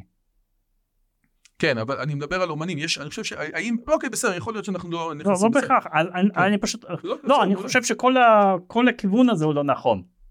אני uh, uh, חושב שכאן uh, uh, מה שמשפיע הרבה יותר זה מוסדות. או, אז, אז, אז אולי, אתה יודע, נגיע לתוך העולם הזה של המוסדות, בגלל שזה באמת, לו יצויר, אתה, אני רוצה קצת לקחת אחורה, אמרת שאתה רואה פה אנשים שלומדים שפות, וזה פעם ראשונה שאתה רואה ישראלים, צברים שלומדים שפות, כי מבינים את הערך התרבותי של שוב, אתה קצת עושה לזה מהוטניזציה נסתרת. אתה שים לב לאיך ש... כן. פעם ראשונה, משפט נחרץ. Uh, אני רואה צברים שלומדים שפות, משפט נחרץ. כן. תשים לב איך אני אמרתי את זה. לעומת מה שראיתי אז, יש, יש עלייה, עלייה, יש קצת יותר עלייה, אנשים ילידי אה, אה, ילידי הארץ. א', אתה לא, א', א', א', תשים לב שיש כאן ניואנסים. אני לא הייתי הוגן, אבל אתה לא היית הוגן גם, כי לא אמרת קצת עלייה, אמרת אני רואה הרבה. כן, הרבה. אבל אחר כך תיקנתי את עצמי. אוקיי, שנינו, אוקיי, אנחנו צריכים להיות אה, יותר מדויקים, בסדר. אתה רואה יותר עלייה, ובין היתר אתה אומר, עכשיו אני, בגלל שאני עכשיו רואה שאתה יושב עליי, אז אני אשב עליך, אנחנו רואים פה מהפכה שקטה של תרבות מהיר, אפשר להגיד את זה? תרבות, אני לא יודע מה היא, אוקיי, בסדר, עכשיו אנחנו נעשה, כן. בסדר, אני מכבד אותך, אני אתפוס אותך, אתה תתפוס אותי, בסדר, מעולה. והדבר הזה מביא אותי לסוגיה של לו היית, אה, אה, אה, אני לא רוצה להגיד שר החינוך, כן, כי עזוב את זה, אבל לו באמת היה לך את האפשרות לקחת חלק משמעותי בתרבות ובחינוך ובהשכלה ובערכים של ילדי מדינת ישראל, ואני רוצה להגיד את זה דרך שני uh, מקומות. העגלה, משל העגלה הריקה והמלאה כולנו מכירים. Mm-hmm. עכשיו, המשל הזה אני חושב שהוא לא הוגן בשני אספקטים שלו. קודם כל, זאת אומרת, אפשר לקחת אותו ל, לרמה של לימודי ליבה, כן? זאת אומרת, אפשר לקחת את זה, כאילו אפשר לקחת אותו לכמה מקומות. מהצד החילוני, הרבה מאוד חילונים לא לומדים ליבה, לא במובן הדתי של המילה, תשאל אותו שאלה בהיסטוריה, בספרות, במתמטיקה, יומיים אחרי הבגרות, זה בולמוס, אתה הולך, לומד, מקיא. אנחנו לא נשארים עם הסיפור הזה. אף אחד לא קורא עגנון. אנקורי, אתה יודע, הייתה לי מורה שבחרה יצירות שרק עשו עליהם סרט, כן? וכן הלאה וכן הלאה, אתה מכיר את הדברים האלה, אני מניח, יותר טוב ממני, למרות ששוב, מי שבא ללמוד אצלך, הוא גם ככה יותר inclined לתרבות. אני אגיד, מי שצופה בסרטים של היוטיוב שלי, כי לפעמים מי שבא ללמוד אצלי הוא מחויב לקחת את הקורסים האלה. אה, אם הוא מחויב אז נכון, אז אין לי מה להגיד, אבל סליחה, אם הוא מחויב אז, אז אם, אם זה קורסי אה, אה, אב, אבני פינה לכולם, לא כאילו של ה... או קורסי חובה של המחלקה נניח. לא, אבל גם הוא הולך ללמוד... עולה המדינה. כן, אתה מבין, הוא גם יותר inclined לתוך הסיפור הזה. אם הוא הולך מתמטיקה, כן. זה משהו אחר. אבל אז, אז, אז, אז עושה רושם שיש לנו בתוך הסיפור הזה אנשים פחות קוראים, אני, אני, אני, אני מסתכל, אני יודע, אני, אנחנו מדברים על הסיפור הזה. אם יש לך רשימה, סתם, יש פה, פה שתי רשימות, וויל דוריאן, שאני מאוד אוהב אותו, כתב Story of Civilization, מראה פה רשימה של, קח את הספרים האלה, תהיה בן אדם משכיל, אדלר ב-How to read a book, קח את הספרים האלה, תהיה בן אדם משכיל. רוב האנשים שאני מכיר, אפילו למעט התנ"ך ועוד שניים, הספרים האלה לא נמצאים אצלם בבית. כל הספרים, בדיוק דיברתי עם, עם אה, חבר שהוא מנהל בית ספר, אמר לי, תקשיב, את רוב הספרים פה אני לא מכיר. אני לא מכיר אפילו. אין לי מושג. זה, זה, זה ספרים שרק בהוצאת שלם, או הוצאת אני לא יודע מה, או מגנס, כן? מה היינו יכולים לעשות? ואני רוצה לגעת את זה גם מהצד המערבי של תרבות המערב, ה- ה- ה- היסודות הקנונים, שכן צריך ללמוד שייקספיר אפילו שהוא מיזנטרופ ואנטישמי, כן? ו- ו- ו- וגם מהצד היהודי, ומהצד היהודי זה מפריע לך שהוא אנטישמי? נניח. בשום פנים ואופן לא. ואני, אני, זה, זה, זה נראה לי שבמקומות, כמו שדניס פרגר אמר, שאם בקולג' בריטי, אם בקולג' אמריקאי, אתה לא לומד, שאתה מלומד ספרות, אתה לא לומד שייקספיר כי הוא מיזנתרופ ואנטישמי, משהו פה נהרס לגמרי. משהו פה נהרס. היה לנו דיון האם אפשר לשמוע את וגנר, כן? בזה, הבן שלי, אני לא יודע מה, נכנס לתוך וגנר, שלפי דעתי יש בזה גם אנטי. חוץ מזה שהוא באמת יש בזה גם אנטי. אז תמליץ לו על הקורס של אלופר פוליטיקה שיש שם שלושה שיעורים בדיוק בסמסטר הקרוב שמוקדשים לווגנר. אני, אני רואה את אחותו הקטנה, תסגור את הבת הניבלוגים הזה, די נמאס לי! אז, אז... אז הוא הלך ממש על הדבר הכבד והאמיתי. הוא כן. קשוח מאוד, קשוח מאוד. אז, אז זה משהו אחד. לא, בכלל לא מפריע לי, זה חלק מהיסודות התרבותיים. גם לקאנט יש אמירות אנטישמיות וממנו אנחנו חיים. אין מה לעשות. צריכים להתמודד עם זה, שלום על ישראל. גם יש דברים בספר ויקרא שלא נעים לי, כל אתה יודע, מות יומת, מות יומת, מות יומת, מסתדרים. מה עם מלחמת מדיין? זה הדבר הכי בעייתי. יש, יש הרבה דברים, ברוך השם, דברים בעייתיים. תראה איך שאלוהים מדבר אלינו שם, כן? בכלל, בכל הטקסט אלוהים מאוד לא אוהב, את, את, מאוד מדבר לבני ישראל קשה, כן? משה רבנו בפרשה הזאת, לא שאתם טובים בחרתי בכם. אל תחשבו שבגלל שאתם כאלה טובים, כן? אלוהים יודע איזה תכשיט יש לו. סבבה. אלה היצירות הקנוניות, איתם צריכים להתמודד. אבל מהצד השני יש גם את היצירות היהודיות, ואני רוצה להתייחס לפוסט שאתה התייחסת לפרסיקו. פרסיקו כתב בצאת יום הכיפורים, אנחנו מקליטים את זה בצאת יום הכיפורים תשפ"ד, אחרי שהיה בלאגנים בתפילת יום הכיפורים בדיזינגוף, ופרסיקו כותב בעצם את הדברים הללו. הוא אומר, תקשיב טוב, א', לא מפריעים למתפללים. הוא אומר, אגב, כשהוא, כשהוא כתב את זה, אתמול דיברתי איתו לקראת השיחה איתך, אז הוא אמר לי את הדברים הבאים, אני אקליט, אני, אני רוצה להגיד, כי גם ביקשתי ממנו אישור. אוקיי? Okay. Okay? הוא אמר לי כזה דבר. אה, קודם כל, אני אמרתי להם לפני כן שמה שקרה הוא ממש לא ראוי. מיד בצאת החג צייצתי שלא מפריעים לאנשים להתפלל, וזה קיבל 670 אלף אה, אה, צפיות, שזה מטורף. ואת זה אני אומר להם, חוץ מזה, שאם הם יצאו לקרב מול היהדות, הם יפסידו. אנשים יעדיפו את הזהות היהודית שלהם על המרחב הליברלי שלהם. זאת אומרת, פרסיקו אמר והוא דיבר, הוא אומר, אם אתה תציע לאנשים מרחב ליברלי ריק מיהדות, או אנטי דתי, אנטי דתי, או את ביבי עם בן גביר, הם יסתמו את האף וילכו על ביבי עם בן גביר. זה מה שפרסיקו, עכשיו, ואני מצטט אותו כי אתה אמרת זה פוסט חשוב. שווה לשים לב, לא אומר, זה לא אומר שאני לא, הסכמתי לא, לא, איתו. לא, לא, נכון, נכון, אנחנו עוד מעט, אני, אני, אני עוד מעט אשאל אותך. Okay. אני עוד מעט אשאל אותך. אבל מה שאני רגע, מציע... רגע, אני רק, אני רק אוקיי. עוד, עוד איזה משפט, ובסוף הם יצטרכו לגבש זהות יהודית אלטרנטיבית גאה. היא לא צריכה להיות מתוחכמת, אבל זה צריך להיות שינוי מנטלי. אתם לא יכולים לצאת נגד היהדות בצורה כזאת, ולכן העגלה, העגלה התרבותית שלנו כיהודים ישראלים חייבת להכיל חלק מתוך הסיפור הזה. מה אתה יכול להציע לי להכניס שם, ואם אתה רוצה גם תתייחס לזה. אוקיי, okay, אז אני, אני מציע ש... כן, uh, יש לנו נפר... הרבה דברים. כן, כן, כן, נפריד בין שני הדברים האלה, מה אני הייתי עושה. והדבר שני, זו שאלה אחרת, לגבי הדבר הספציפי ש... הייתי גם, אז אולי נתחיל מזה שתתייחס... אולי, עדיף, לא, אולי עדיף שאני אה. אתחיל מהכללי, כי אני רוצה. לעשות איזשהו סוויץ'. יאללה. כן, uh, כי מה, הייתי, איך, איך הייתי משנה את זה. ואני חושב שכאן יש איזושהי מוסכמה אני מצטער שאני מפריע לך, אני מצטער שאני מפריע לך, כי יש לי המון קהל חרדי, שהקהל החרדי בא ואומר, בואנה, הבן אדם הזה אומר שאלתרמן יותר חשוב מהתנ"ך, מה יש לי להקשיב לו? ואני אומר לקהל החרדי שלי עכשיו, קחו אוויר, קחו אוויר, ותקשיבו, אפילו שלכאורה נקודת המוצא היא בעייתית. כי אני מדבר גם לקהל חרדי, תקשיבו, יש פה משהו ששווה אולי להקשיב. סליחה. טוב, אה, אם, אם קהל החרדי חושב שתנ"ך הוא כל כך חשוב אז הוא יתקדם. אה, אבל אוקיי. אמ, אמירה יפה. אז אה, אני רוצה, אני חושב שכולם חיים כאן באיזושהי מוסכמה, גם פרסיקו וגם האנשים דתיים וגם המיליטנטים החילוניים, האם בתוך איזושהי דיכוטומיה שהיא דיכוטומיה כזאת. את הרוח אנחנו משאירים לדתיים. השאלה היא האם אנחנו אוהבים את זה או לא אוהבים את זה. ואם אנחנו לא אוהבים את זה אז יש לנו דברים יותר יפים. המדע, הערכים הדמוקרטיים, הטכנולוגיה, הרפואה, כיפת ברזל, החופש, כל, כל מיני דברים כן. כאלה. Uh, ולכן יש בלבול שהם חושבים אם uh, בלבול שמדעי הרוח זה את המשבצת של מדעי הרוח איכשהו תופסת אצלנו יהדות. מישהו רוצה קצת יותר רוח אז הוא צריך להתחבר למקורות היהודיים המסורתיים. ולזה אני לא מסכים. זה לא אומר שאני שולל אותם. אני חושב uh, שהחוויה uh, הפנימית, האסתטית, האינטלקטואלית uh, של יהדות היא שונה אבל היא לא שונה כל כך, היא לא כל כך רחוקה, לכן מבלבלים, מאשר החוויה של ההומניסטיקה האירופאית.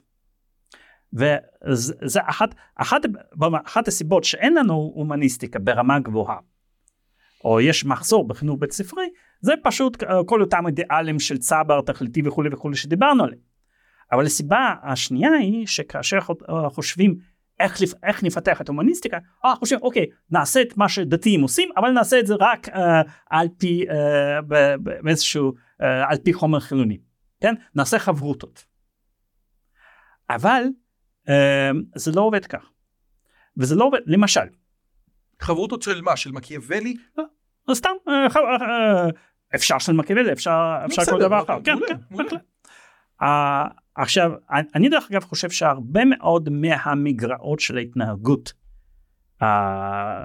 הישראלית בדיון הציבורי קשור, קשור, קשור לזה שהם בתת מודע משחזרים את סגנון ההתנהגות האינטלקטואלית שהועבר מדור לדור על ידי יהודים אה, לבניהם וכך הלאה, בלי להבין שזה הולך לשם, ובלי להבין שבהקשר אינטלקטואלי וחברתי אחר זה פשוט לא עובד. למשל, להיכנס באמצע דיבור. זה מאוד מתאים ללימוד גמרא. ודורות של דורות של יהודים התרגלו לזה, אבל אתה לא יכול לא לעשות רעיון בטלוויזיה בצורה כזאת ולא לקרוא את קאנט. כי זה, כי זה לא שאחד הוא, אה, זאת אומרת כשאנחנו נלמד גמרא אנחנו צריכים ללמוד גמרא בדרך הזאת, אבל אנחנו צריכים לעשות סוויץ' ולבנות את החינוך ההומניסטי בדרך אחרת, בדרך שמתאימה, כמו שאנחנו לא לומדים מתמטיקה, כמו שלומדים גמרא, כך אנחנו גם לא צריכים ללמוד את uh, ספרות והיסטוריה כאילו אנחנו לומדים uh, גמרא זה משהו אחר. ואני uh, חשבתי שאנחנו צריכים לשנות מהיסוד את הדרך uh, שבה uh, אנחנו מלמדים את ההומניסטיקה uh, בבתי ספר. ואפילו פיתחתי uh, מין טיוטה לעקרונות של תוכנית הלימודים קודם כל לספרות ואולי אני אפילו אחר כך אעשה סדרה של פודקאסטים על הנושא הזה אבל אני אספר לך אני אגלה לך סוד איך זה בעצם בנוי. ואנחנו עכשיו בינתיים בצד המערבי עדיין עוד לא בצד היהודי בינתיים אה, שאתה בעצם אומר אתה אל תעשה לי העתק הדבק של מה שהדוסים עושים לעולם החילוני תביא את ה... תעשה את, את, את הדברים אל תעשה לי שיח... כן, אה, כן. זה יהודי חיקוי לא זה, טוב כן כן זה יהודי במובן המערבי. מעולה. אוקיי אז אה, מה ש... מה שאני חושב שחסר בחינוך ההומניסטי ברמה של בתי ספר זה בעצם החינוך לצורה וליופי. Uh, הרבה פעמים uh, הבחירה uh, בקאנון היא בחירה אידיאולוגית. היא uh, פעם הייתה uh, בחירה אידיאולוגית uh, uh, ציונית, לאומית, סוציאליסטית, אבל זה לא משנה, זה בחירה אידיאולוגית. אבל בחירה אידיאולוגית מפספסת שאתה צריך uh, ללמד את הילד לחוות את הדבר ולהפוך את זה לחלק משלו. ולכן למשל אני נותן דוגמה כביקורת. המשורר הלאומי אצלנו זה עדיין uh, ביאליק וצ'רניחובסקי. אבל אתה לא יכול לבנות חוויה תרבותית אותנטית אם אתה מתחיל מביאליק וצ'רניחובסקי מאותה, מאותה סיבה שכדי שדובר עברית רהוטה אבל דובר uh, של יום הוא זקוק למילון על מנת לקרוא או לפירושים על מנת לקרוא את uh, דלק. זה הבדל דרך אגב בין דלק לאלתרמן. אלתרמן שפה שלו די שונה מאיך שמדברים היום, אבל כל נער שפותח את ספר של אלתרמן הוא לא זקוק פירוש מילוני לגבי מה, מה כתוב שם. ואני uh, מכיר כמה אנשים שהייתה להם חוויה uh, זהה. הם התחברו לעולם השירה על ידי זה שפתאום פתחו את כוכבים בחוץ והתחילו uh, לקרוא אותה. היום כבר, אני לא, לא מכיר אף אדם היום שזה קרה לו בגלל שהוא פתח את נתן זך למשל, כן? אבל... כן, אתה פחות אוהב את נתן זך יחסית לאלתרמן. כן, כן, uh, ברור, אבל הוא כאילו, נתן זך ייעלם אבל אלתרמן יישאר, זה, זה ברור, כי, כי הצעירים פותחים על אלתרמן והם... Uh... אתה רק אמרת לתמיר דורטן, אני רק אומר שנתן זך הוא בתקופה של בן גוריון, שאמרנו, טוב, נתכנס, נהיה יותר קטנים, אלתרמן הוא גדול יותר. כן, uh, כן. Uh...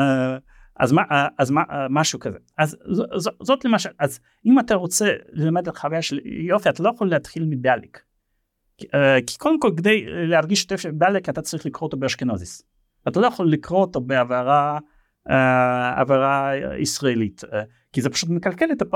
את, הפ... את הפרוזודיה של, של באלק, אין שם שום יופי אם אתה לא קורא את זה באשכנז, זאת אומרת החרדים, הקוראים החרדים שלך כן מסוגלים אה, ליהנות מביאליק, ליהנות מבאלק, אבל הישראלי אגב אבל אני סליחה שאתה יודע עכשיו אתה אומר אסור להפריע אבל אני מפחד, אני יודע, בוא נחשוב שאנחנו טיפה גמרא, ביאליק, אתה, ביאליק ועגנון מצריכים גם ידע שיש בו אלמנט יהודי. אתה אמרת שאתה נהנית מעגנון גם בלי הרקע היהודי, בלי הרקע הדתי החזק, הצלחת להבין וליהנות מהעגנון.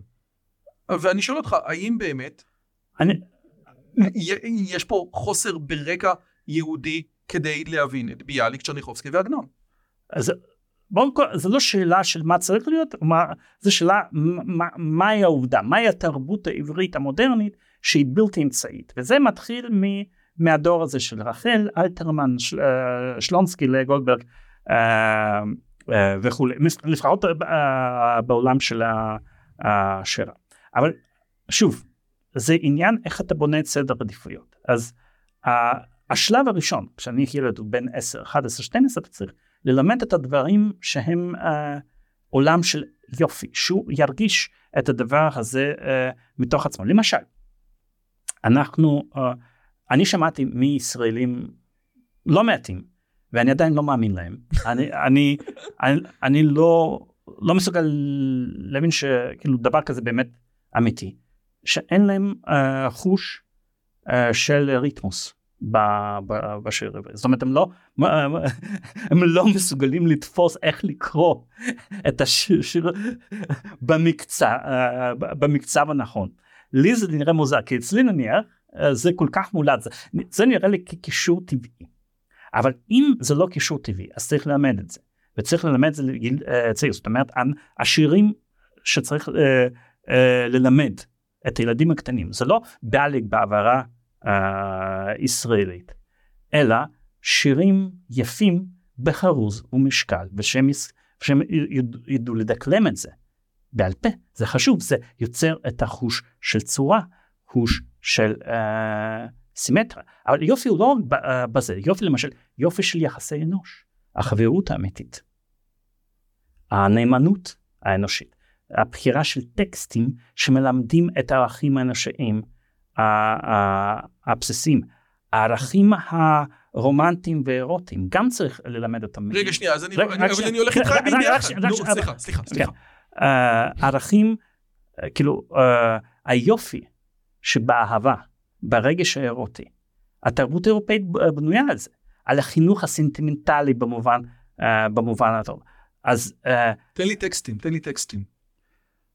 אמרת לי, אלתרמן בחרוז ומשקל ללמד ילדים שילמדו בעל פה. אני אגיד... action items, אני יודע לקחת אותו. אני אגיד לך תן לי עוד טקסט. אני אגיד לך מה לא ללמד. או, יאללה, סבבה. ספר ויקרא, עם כל התיאור של גילוי עריות.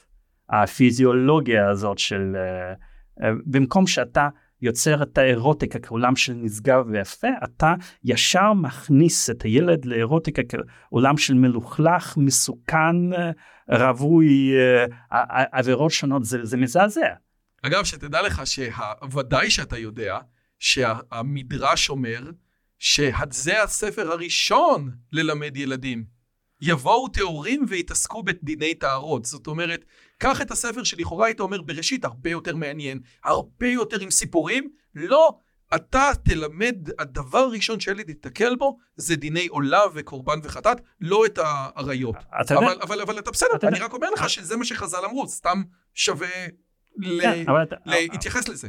אבל אתה יודע שיש, בוא נאמר, יש הרבה, אה, אה, הרבה דברים שבהם האדם החילוני שגדל כחילוני הוא נפל לעומת האדם הדתי, אבל יש דבר אחד שבן אדם החילוני זכה לעומת האדם הדתי. לקרוא את התנ"ך בעיניים בוגרות, לא? לא, בהקשר, בהקשר הזה ספציפי.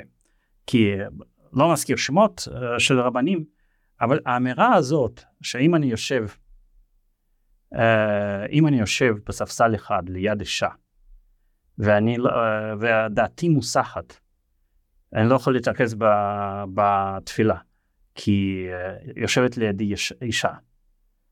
זו אמירה שלאדם חילוני מפותח ממוצע נראית כל כך מוזרה. וה... כי...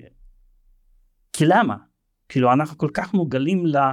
אה, לערבוב הזה ואנחנו מרגישים כלום מהדבר הזה. אה, אה, אפילו, אפילו החילונים הסטרייטים, אבל... ליבי ליבי עליכם, זה מה שאני יכול לא, להגיד. לא, הסיבה היא פשוטה. את, uh, אתה לא גדל בתוך הטראומה הזאת ותחושה מתמדת של סכנה שיש לך בסקר, בספר uh, ויקרא. ואין לך איזשהו סוג של אינטנסיביות סוטה פנימית שאתה כאילו זה uh, זה תסבוך זה, uh, זה טאבו שיוצר טראומות. זה יחס מאוד לא בריא למיניות.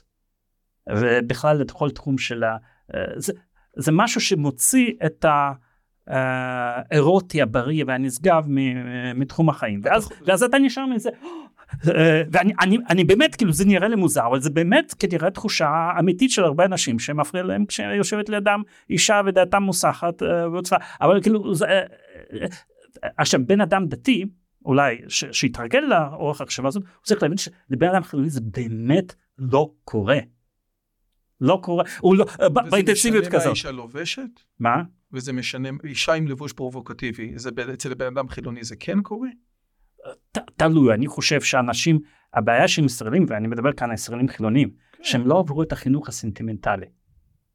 אה, אה, חינוך שהופך את התחום של אירוטי ומיני למשהו יותר נשגב. ואני חושב שגם יש הרבה בהמות ב, ב, בעולם החילוני במובן הזה, אבל אני חושב שזה אתה מתאר, מקרה... פה, אתה מתאר פה אידיאל שאתה הולך לבאדן באדן, אתה רואה בחורה וזה לא עושה לך שום דבר, זה אידיאל תרבותי מבחינתך? זה לא השיח. אה, זה, לא זה אידיאל תרבותי?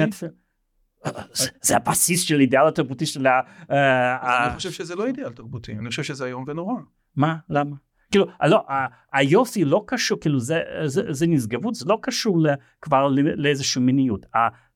המיניות הגסה התכליתית שאנחנו רואים גם בתנ"ך וגם בגמרא, זה למשל אחד הדברים שחסר עדות. אתה לא יכול ללמד מיניות על פי תנ"ך ועל פי גמרא, אתה צריך ללמד זה על פי ספרות אה, רומנים של מאה ה-18 ומאה ה-19, שמלמדים את הדרך הנשגבת של אהבה ויחסים בין מינים וכל וכולי וכולי זה זה זה זה אחד התחומים שבהם זה כן אבל במאה אבל אבל סליחה שאני אומר ואני פה פה באמת אני לא מסכים איתך בצורה המהותית אז אני אנסה להביא תנא דמסייע אתה יודע מתוך מתוך עולמות התוכן ששנינו מסכימים עליהם כן עולמות התרבות mm-hmm. הרומנים של המאה ה-18 והמאה ה-19 בדיוק עכשיו אני קורא את אבא גוריו את ה... אתה יודע, את האלה שמתלבשות ואיך הן מתלבשות ולמה הן מתלבשות וכמה. אה, אה, אה, סטפן צוויג מדבר על, על, על נשים מדור אחד לפניו, שהיחידה, היחידים שראו את הכתף שלהם היו המיילדת, הבעל והקברן. הוא לא מדבר על נשים עם חוטיני בחוץ. הוא לא מדבר על תרבות שאנחנו רואים היום. ולבוא ולקחת את האידיאלים של המאה ה-18 עם איך, ש, עם איך שהם מסתובבים היום בחורות בתל אביב ולהגיד מה הבעיה? אני, זה, זה, זה, זה, זה יש בזה משהו נורא נכוניסטי, זה, זה, אתה לא הוגן באיזשהו לא מובן. אני לא בטוח. אתה ש... מבין אותי כאילו לא, לפחות מה שאני אומר? אה, כאילו, אני מבין, אבל אני לא, אה, אני לא מסכים. זאת אומרת, האלגנטיות בלבוש, היא אלגנטיות מינימליסטית, לא הופכת להיות פר... פחות, uh, פחות אלגנטית. זאת פשוט, הבעיה עם הלבוש הישראלי זה שהוא, לא, זה שהוא ישראלי. זה לא שהוא יותר מדי uh, פתוח. זו בעיה, זה היעדר של טעם. כן, בלבוש. אבל חלק מזה של uh, טעם, זה, הוא, הוא גם, יש בו, יש בו משהו וולגרי. אתה לא רואה משהו וולגרי? בפתיחות ברומא אין שום דבר וולגרי, רומא זה דבר מאוד יפה, גם מבחינה אסתטית. עכשיו, אחד הדברים שאנחנו מדברים למשל בתרבות הנודיסטית באירופה, uh, זה ש, שיש הפרדה מוחלטת בין ההיבט המיני או האירוטי לתרבות הנודיסטית. לגמרי, נכון, ויש כאלה, אגב, וישראלים, ב... קשה להם מאוד עם הכיוון מאוד הזה. מאוד קשה, כי הם לא עברו את החינוך האירוטי הסנטימנטלי בבית ספר שהם היו צריכים לעבור. הם לא קראו את הספרים הנכונים לגבי זה. יפה. הם, uh, כמה אתה רואה סתם ברחוב זוגות uh, שמתנשקים או מחזיקים יד? מעט מאוד. Uh, זה מרחב ציבורי ישראלי מאוד שמרני, אבל למשל באירופה זה הרבה יותר בריא. זה הרבה יותר פתוח, זו, זו שאלה, ב... לא, זה, זה, אוקיי, בסדר. אתה אומר, תקשיב, אתה, אתה מביא אותנו לתוך מקום ש, שלו יצויר שאני רוצה עכשיו... לא, לרפ... כן. אוקיי, אז בוא... לרפרנס לפרסיקו, כן, כן. אתה מושך כן, אותי מתוך עולם יהודי. בוא, כן, כן, אבל בוא, אוקיי, אז זה, זה עולם שלי. ברגע שאנחנו סיימנו עם העיצוב הזה של, ה, של היופי, בהתנהגות, באהבה, uh, בשירה, בדברים אחרים, מתחיל השלב של ההשכלה. זה בכלל יש לי שלושת סולמות, שאני קורא לזה, אני הקמתי חסידות יהב. אז אני קורא לזה י, uh, יסוד, או אה, שזה בבית ספר יסודי, השכלה. ה' או הוד, אני אפילו מצאתי, מצאתי פסוקים שיתאימו לפרשנות, ברוך ו. ובינה וביקורת. עכשיו אנחנו בשלב של הוד או השכלה, כן. אוקיי? אז שם אנחנו רוצים ליצור קאנון כך שאנחנו, יהיה לנו מרחב משותף לדבר עליהם. Uh, מרחב משותף של, uh, של התרבות שלנו, התרבות העברית. מהי התרבות העברית? אוקיי, אז uh, הגישה שלי היא מאוזנת ושמרנית. אני אומר, הבסיס של תרבות העברית זה מה, ש, uh, מה שנולד בתרבות העברית החל מאלתרמן והלאה, אבל אנחנו לא רוצים להתנתק לגמרי גם מהמקורות כי הם הזינו אותנו. ואז אני מציע את uh, תנועת מלקחיים. Uh, במשך שלוש שנים לספר סיפור שאנשים פשוט תלמידים ידעו מי, כאילו מי היוצרים החשובים, מה הם כתבו, דוגמאות של מה שהם כתבו. ואז אנחנו מספרים סיפור משנות ה-20, מאלתרמן, או שנות ה-20-30, רחל אלתרמן והלאה, מגיעים מהתקופה המודרנית, ובמקביל אנחנו הולכים אחורה. זאת אומרת, אם התחלנו עם אלתרמן בתקופתו, ואז הגענו נניח לדור של דוד אבידן ונתן זך, במקביל אנחנו יורדים לעגנון, אה, ביאליק, ברנר, אה, אה, ברדיצ'בסקי. הולכים הלאה לספרות ישראלית יותר מודרנית ויורדים. לספרות השכ- השכלה נניח, כן, או אפילו לרמח"ל. ואז בסוף, uh, בסוף אנחנו מצד אחד מגיעים לספרות העברית בת זמננו, ומצד שני אנחנו מגיעים לתנ"ך. זאת אומרת, תנ"ך וספרות בת זמננו הם בסוף. אוקיי? זאת אומרת, כך אנחנו גם יוצרים רצף שעולה גם קדימה וגם אחורה. ואנחנו נותנים לכולם את אותה היררכיה, כי, כי, כי אמריקאי מודרני שקורא סטפן קינג, עם כל הכבוד לסטפן קינג, שהוא כנראה אחד הסופרים הנמכרים ביותר, בוודאי במאה ה-21, מבין, או אמריקאי משכיל, מבין שסטפן קינג ושייקספיר, הם לא יושבים באותו סקאלה, עם כל הכבוד לסטפן קינג. כן? זאת אומרת, האם, האם, האם בתנועת המלקחיים שלך אתה אומר, תקשיב, יש פה טקסטים שהם, אני, אני, אני לא יכול להגיד את המילה קדושים, אז תשבור את הראש על משהו אחר, אבל למה אם אלתרמן נעלה על התנ"ך, ב, ו, ושוב, אני, אני מצטט אותך, למה שאני, את. כאילו, למה להתאמץ כל כך הרבה? אם התנ"ך זה ספר הקנון, ספר הספרים, הספר שפותח את התרבות העולמית, יאללה, שווה. אבל אם אלתרמן, שרוב, שרוב אוכלוסיית העולם לא מכירה אותו, נעלה על התנ"ך, אתה מבין את הבעיה שלי? Uh, תגדיר אותה שוב, מה, מה הבעיה הספציפית שאני אענה, uh, uh, כאילו במשפט הבעיה. הספציפית שלי היא כזאת, ואני אנסח אותה בצורה אחרת. יש מושג שנקרא דתל"ש. אתה מכיר את הקונספט הזה? דתי כן. לשעבר. דתל"שים הם אנשים שיש להם בעיות אמיתיות, כי מצד אחד הם לא חיים בעולם דתי, מצד שני אבני היסוד שלהם, השתייה שלהם, התרבות שלהם, מה שהם ינקו מבית, הוא דתי. לכן דתל"ש לא יכול להיות עם דתייה, כי הוא חילוני. הוא גם לא יכול להיות עם חילוניה, כי לא תבין את עולם התוכן שלו. לכן בדרך כלל דתל"ש מתחתן עם דתל"ש. הבעיה היא שדתל"ש רוצה גם שהבן שלו יהיה דתל"ש. למה הוא לא יכול? כי הדתל"ש שקרא את הטקסטים האלה, קרא אותם כי, כי, כאילו אלוהים כתב אותם. אתה, אתה הוא לא בדיוק- נותן. אז זה בדיוק הנקודה. אז אם אתה לא... אה, כן. מצאנו פתרון לנקודה הזאת, זהו, נו. פתרנו את הבעיה של הדתל"שים. ברוך אוקיי, השם.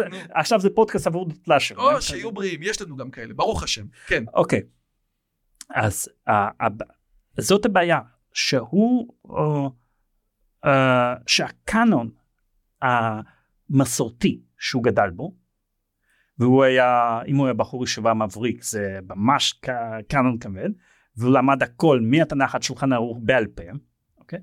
בואו נעשה אידיאליזציה, סבבה. נו, סע, יאללה. Uh, כן.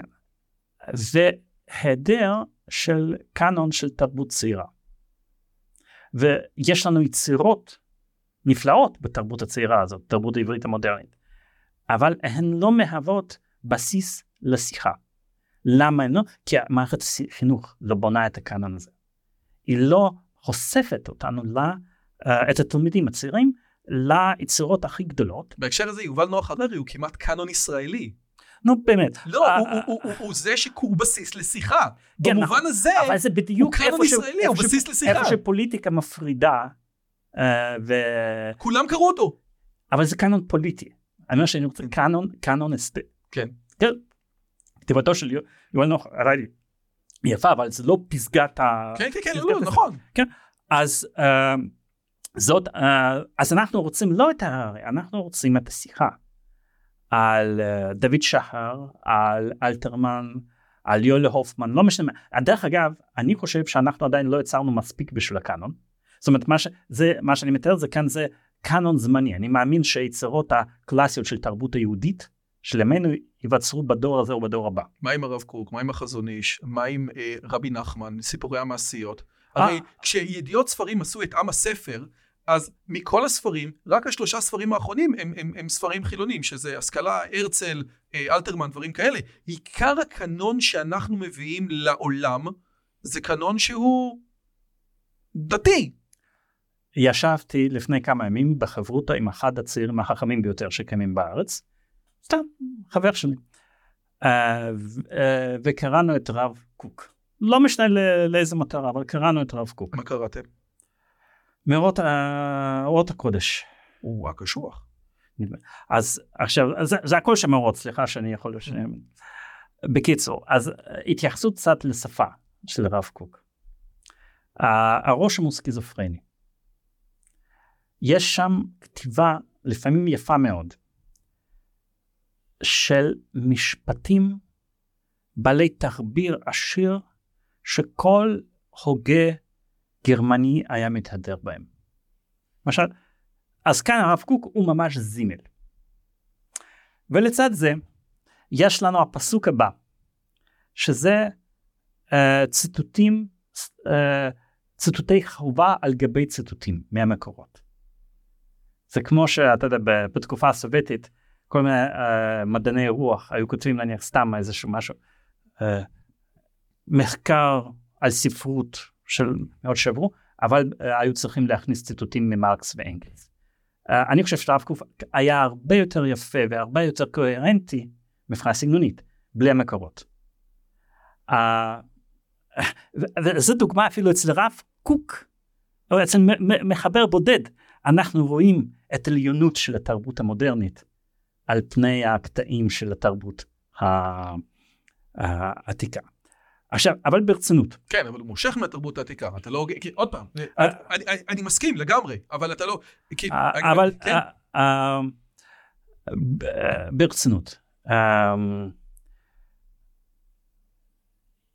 יש רבדים של תרבות אנושית שיש להם ערך, כמו לכל עיסוק אינטלקטואלי יש ערך, ויש, אה, ואולי חשוב ש...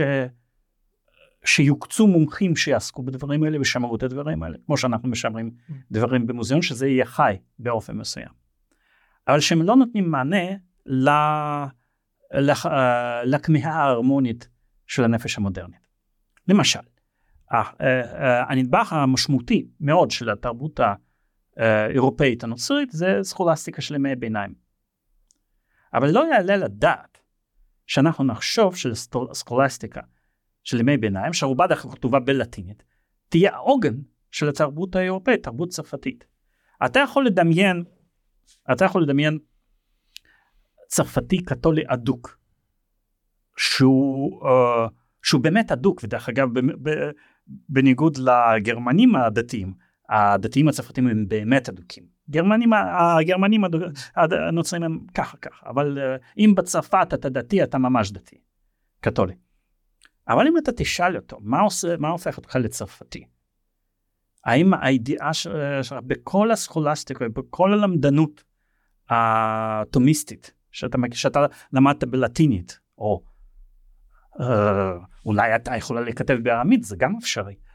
אה, הוא, הוא יגיד, אה, מה שהופך אותי לצרפתי, תרבותית, זה ההשתייכות שלי לקאנון תרבותי צרפתי. מה זה אה, קאנון תרבותי צרפתי? זה נהיה בלזק, כל מיני דברים כאלה. אה, אה, כן, כן, כאילו, הוא גם יש יגיד שם לך הרבה... שאבות אבותיי היו גלים, קודם כל, זה מה שהוא אה, יגיד. כן. אה, אז אה, אה, אז רגע, אז זאת אומרת, אה, יש טקסטים שהם לא יכול... הם מאוד מעניינים, יש להם ערך, הם גם נתנו השראה. אה, למשל, השיר הנפלא של אלתרמן איגרת, ברור שספר בראשית זה השראה בשבילו, אה, העשרה תרבותית, סיפורי וכאלה ודברים כאלה. זה ברור. בשביל דוסטויבסקי, ברית החדשה זה, זו השראה. אבל דוסטויבסקי הוא מחבר הרבה יותר טוב וחשוב מאשר המחבר של ברית החדשה. כן? אז uh, אלה דברים שלא יכולים להיות, uh, להיות עוגן uh, של התרבות. גם מבחינת להיות דבר שהוא כולם צריכים ללמוד ולקרוא. וגם מבחינת היכולת שלהם לענות לכל היבטי הנפש. ברור שכאילו לפעמים אתה יכול להוסיף פולקלור, אגדות עם. אחים גרים אתה יכול להוסיף, אתה יכול להוסיף את רבי נחמן, ברור. תן לי. אבל זה, שו, אבל זה שוליים. תשמע, אני, אני אגיד לך, אני עכשיו, אני עכשיו שוב קורא את טניה. אבל, אבל אתה לא נותן לי לשאול אוקיי, שאלה, אוקיי, שאלה, שאלה. יודע. רציתי לתת דוגמה כן. ואז אתה תשאל שאלה? כן, אז בוא, כאילו- לא, אז בוא תיתן דוגמה, אבל תיתן לי גם אוקיי. לשאול, אני אני עכשיו. עובר על טניה, כן, כאילו. פעם, אה, זה אחד הספרים התורניים הראשונים שפעם קראתי בחיי, בגיל 17 וקראתי את זה בתרגום. אז חשבתי אולי, כדאי שאני לא, אה, לא אקרא את זה בתרגום, אני רוצה לקרוא את זה שוב במקור, אוקיי? איך הספר הזה לפי דעתך? כשהייתי, אה, כשהי- כשהייתי בן 17 חשבתי שהוא מאוד חכם, נבחר פילוסופית. Uh, עכשיו אני קורא את זה בעיניים אחרות ואני חושב לא, לא. Uh, זה, uh, בסופו של דבר יש שם כמה רעיונות די שטחיים. Uh, וזה ראוי כמובן זה uh, כמו כל טקסט יהודי כאילו יש שם שיחה מטבעת עם מקורות מכל, uh, מכל מקום גמרא זה עוד דברים כאלה uh, אבל uh, בסופו של דבר אתה תשמע אם אתה צריך uh, לומר אוקיי אתה מלמד את, uh, את התלמידים בכיתות גבוהות את אריסטו טניה אז אתה מלמד את אריסטו לא כי טניה זה דתי אלא שזה פשוט לא רמה מספקת אה, מבחינה אינטלקטואלית מבחינה, אה, מבחינה רוחנית זה הכל. זאת אומרת אה, אה, אחת הטעויות של אותו דתל"ש שאנחנו מדברים עליו זה באמת להתייחס אה, למסורת אה, ספרותית מסוימת כמשהו אה, משהו קדוש והוא תקוע בזה. והאירופאים למה הם יצרו את התרבות המהוללת כזאת החל ממאה ה-17 כי היה להם ריב מפורסם ריב ספרותי מפורס- מפורסם שבין העתיקים למודרניים. מה, מה שבצרפתית אה, בצרפת קראו, אה, קראו זה ריב אה, עתיקים למודרניים. מאה ה-17 השאלה הייתה בדיוק האם אנחנו צריכים לחקות את דגמי התרבות הקלאסית היוונית ולטינית עתיקה או אנחנו בעצם יכולים ליצור משהו יותר טוב. והתשובה שלהם כאילו מה שניצח הגישה שניצחה אנחנו אנחנו יותר טובים אנחנו יכולים לעשות דברים הרבה יותר טובים יחסים קנדית הרבה יותר טובים מה, מהטרגדיה מהטרגדיה היוונית וזה מה ששחרר את התרבות האירופאית. כל עוד אנחנו נחשוב שהדגמים הכי טובים של שירה uh, הם uh, תהילים או ינאי אנחנו לא ניצור את הקלאסיקות שאנחנו באמת uh, רואים להן. אפילו דרך אגב דורי מנור מדי פעם אומר "Oh, תהילים זה כל כך נפלא ינאי אז זה כל כך אז נפלא. אז שנייה, אז אני רוצה אוקיי. לח- אני רוצה לחדד, כי אפשר להגיד את אותו דבר על שייקספיר, כל עוד נחשוב ששייקספיר זה איזושהי פסגת תרבות, או אז אה, אתה יודע, או, או, או, או כאן זה פסגת פילוסופיה, אנחנו לא נייצר פילוסופיה משלנו, כן? זאת אומרת, אני- הרי, הרי אתה, אני כבר לא יודע את, את הצד הפוליטי שלך, אבל אתה, אתה שייך היום, אבל אתה שייך, היית תמיד ל... דמין. לאותו אסכולה שבעצם מעריכה ומוקירה את התרבות המערבית, אתה יודע, את, אתה לא... את, אתה נגד הררי בהקשר הזה, כן. כפי, כפי, כפי מה שאתה אמרת. עכשיו, אתה בעצם אומר כזה דבר, קח את התניא, כן? שאפשר לבוא ו... התניא זה ספר שמבחינה היסטורית, כן? אני לא נכנס אפילו לזה. הוא כמעט מכונן בעולם היהודי, כן? זאת אומרת, ההשפעה שלו עד היום, זאת אומרת, העובדה שלכל מקום שאתה הולך יש בית חב"ד, כן? הוא, אני אגיד נגזרת ישירה של התניא, אתה יכול להגיד נגזרת מסדר שלוש או ארבע, אבל כולנו ברורים, ברור לנו שזה נגזרת שיש אנשים חכמים מאוד מאוד מאוד שרואים בספר הזה משהו שהוא משמעותי. ועושה רושם שאתה אומר, תקשיב, שקראתי אותו בגיל 17 נהניתי, כן? זה כמו לקרוא את מרכבות האלים. פירק לי את הראש, עכשיו עזוב, הוא מדבר. אה, כאילו עושה רושם בהתעס... ב... בשיחה שלנו, שיש סוג של איזשהו חוסר כבוד למקורות שלנו בהרבה מאוד אספקטים, והדבר הזה הוא משמעותי, כי, כי, כי אתה אומר, אני מעדיף ללמד את אריסטו ולא את התניא, כי אריסטו הוא עדיף. וזה יביא אותי לליבוביץ', שאומר בשביל מה ללמוד את התנ"ך. בתור פרוזה, אה, אה, אה, שייקספיר עדיף, בתור פילוסופיה קאנט עדיף, בתור זה זה עדיף, בתור סיפורים אנטיגונה עדיף. אנחנו לא לומדים את זה בשביל המהלך האסתטי שלו, ואז זה מביא אותי למה שפרסיקו אמר. אם אנחנו רוצים מרחב יהודי, זאת אומרת, אם, אם, אם הצד של הרפורמה, אם הצד הדמוקרטי רוצה לנצח בתוך המאבק הזה, הוא חייב להכניס אליו את התרבות היהודית. פרסיקו דיבר בהקשרים של אל תפריעו לתפילה ביום כיפור ואל תשתו וויסקי ביום כיפור, בטח שלא בפרהסיה. אבל אם אני רוצה לקחת את זה יותר, אני שואל אותך מה הצד היהודי שאני צריך להכניס, אתה מביא לי כל מיני דברים שהם לא מן העניין. אתה יודע מה, מה ההישג ומה הערך העיקרי של ציונות. הציונות היא אוניברסליזציה של יהודי. רק בארץ ישראל וגם רק בשפה העברית יכול להיות שייקספיר יהודי ואריסטו יהודי. זאת אומרת, במקום, במקום שבגלות, כאשר אתה, אה, אה, יש, כשאתה קורא שייקספיר אם אתה יהודי אנגלי, אתה קורא את שייקספיר כאנגלי ואת התלמוד לפעמים כיהודי. כאן את הכל אתה קורא כיהודי, כי הכל הוא יהודי, על ידי זה שתרגמת את שייקספיר אה, לעברית. הוא אח, אה, עכשיו חלק אינטגרלי מה, מהתרבות היהודית, כמו שלמשל שייקספיר הוא חלק אינטגרלי מהתרבות הגרמנית או תרבות ה, ה, הרוסית. אז השאלה מה, מה כאן יהודי? התרבות היא יהודית, כי אנחנו כאן בארץ ישראל מדברים עברית. זה דבר, זה דבר בסיסי ביהודיות. אוקיי, סבבה, יש כאלה שיגידו, האם לפי דעתך זה מספיק? לא רק, זה, זה לא רק מספיק, זה, זה עולם ומלואו, זה הופך את התרבות היהודית עברית בפוטנציה לתרבות הגדולה. כן?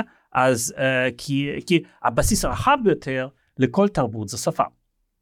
וכאן אנחנו, כאן יש איזשהו ניסוי שצמג רגיל, שאנחנו עכשיו תרבות uh, בהקמה.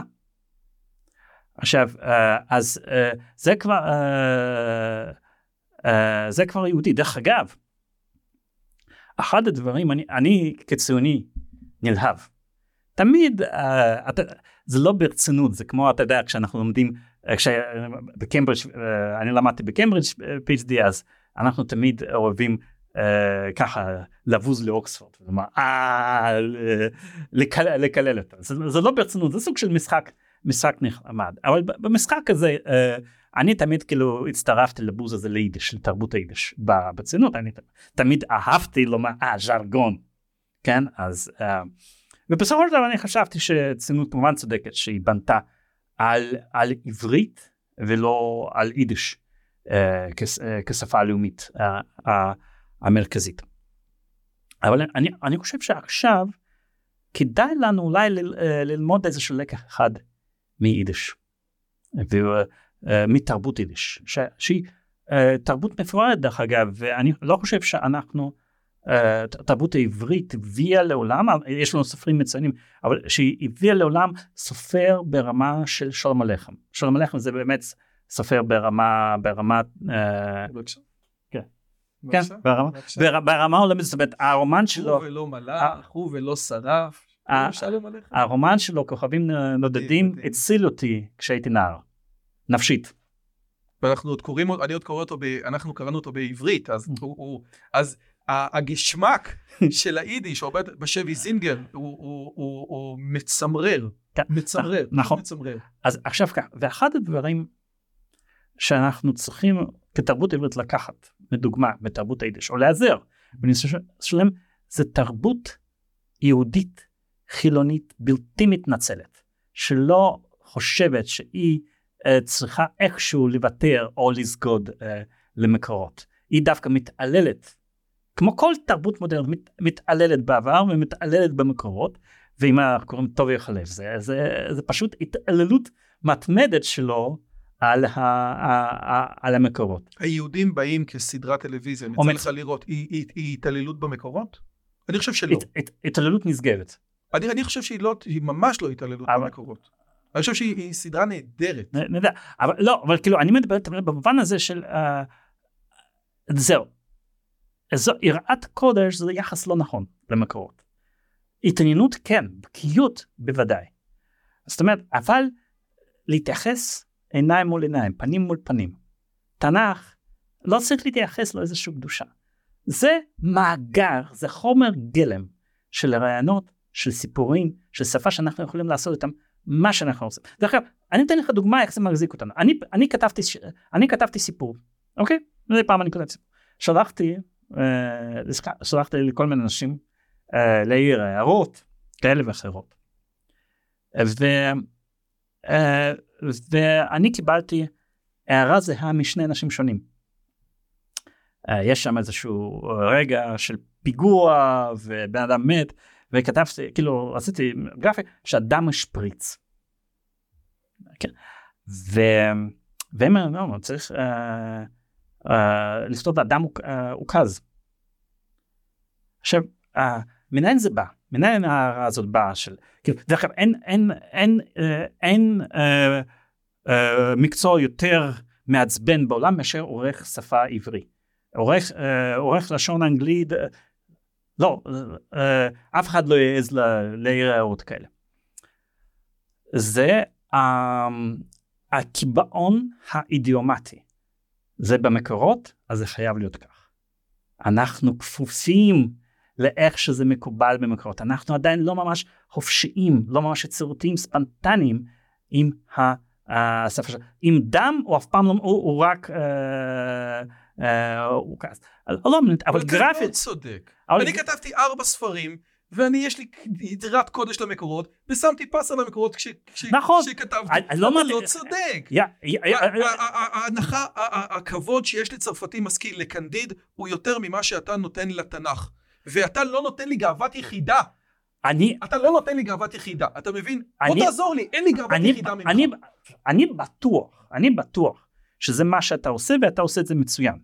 אבל מה שאני אטען כביקורת עליך, סם, שאתה בתודעה כוזבת. אתה יוצא הרבה יותר טוב מהאידיאולוגיה שאתה מחזיק בה. אז, מה שאתה אומר, אה, אבל, שהטקסטים שלי יותר טובים משל הרב קוק?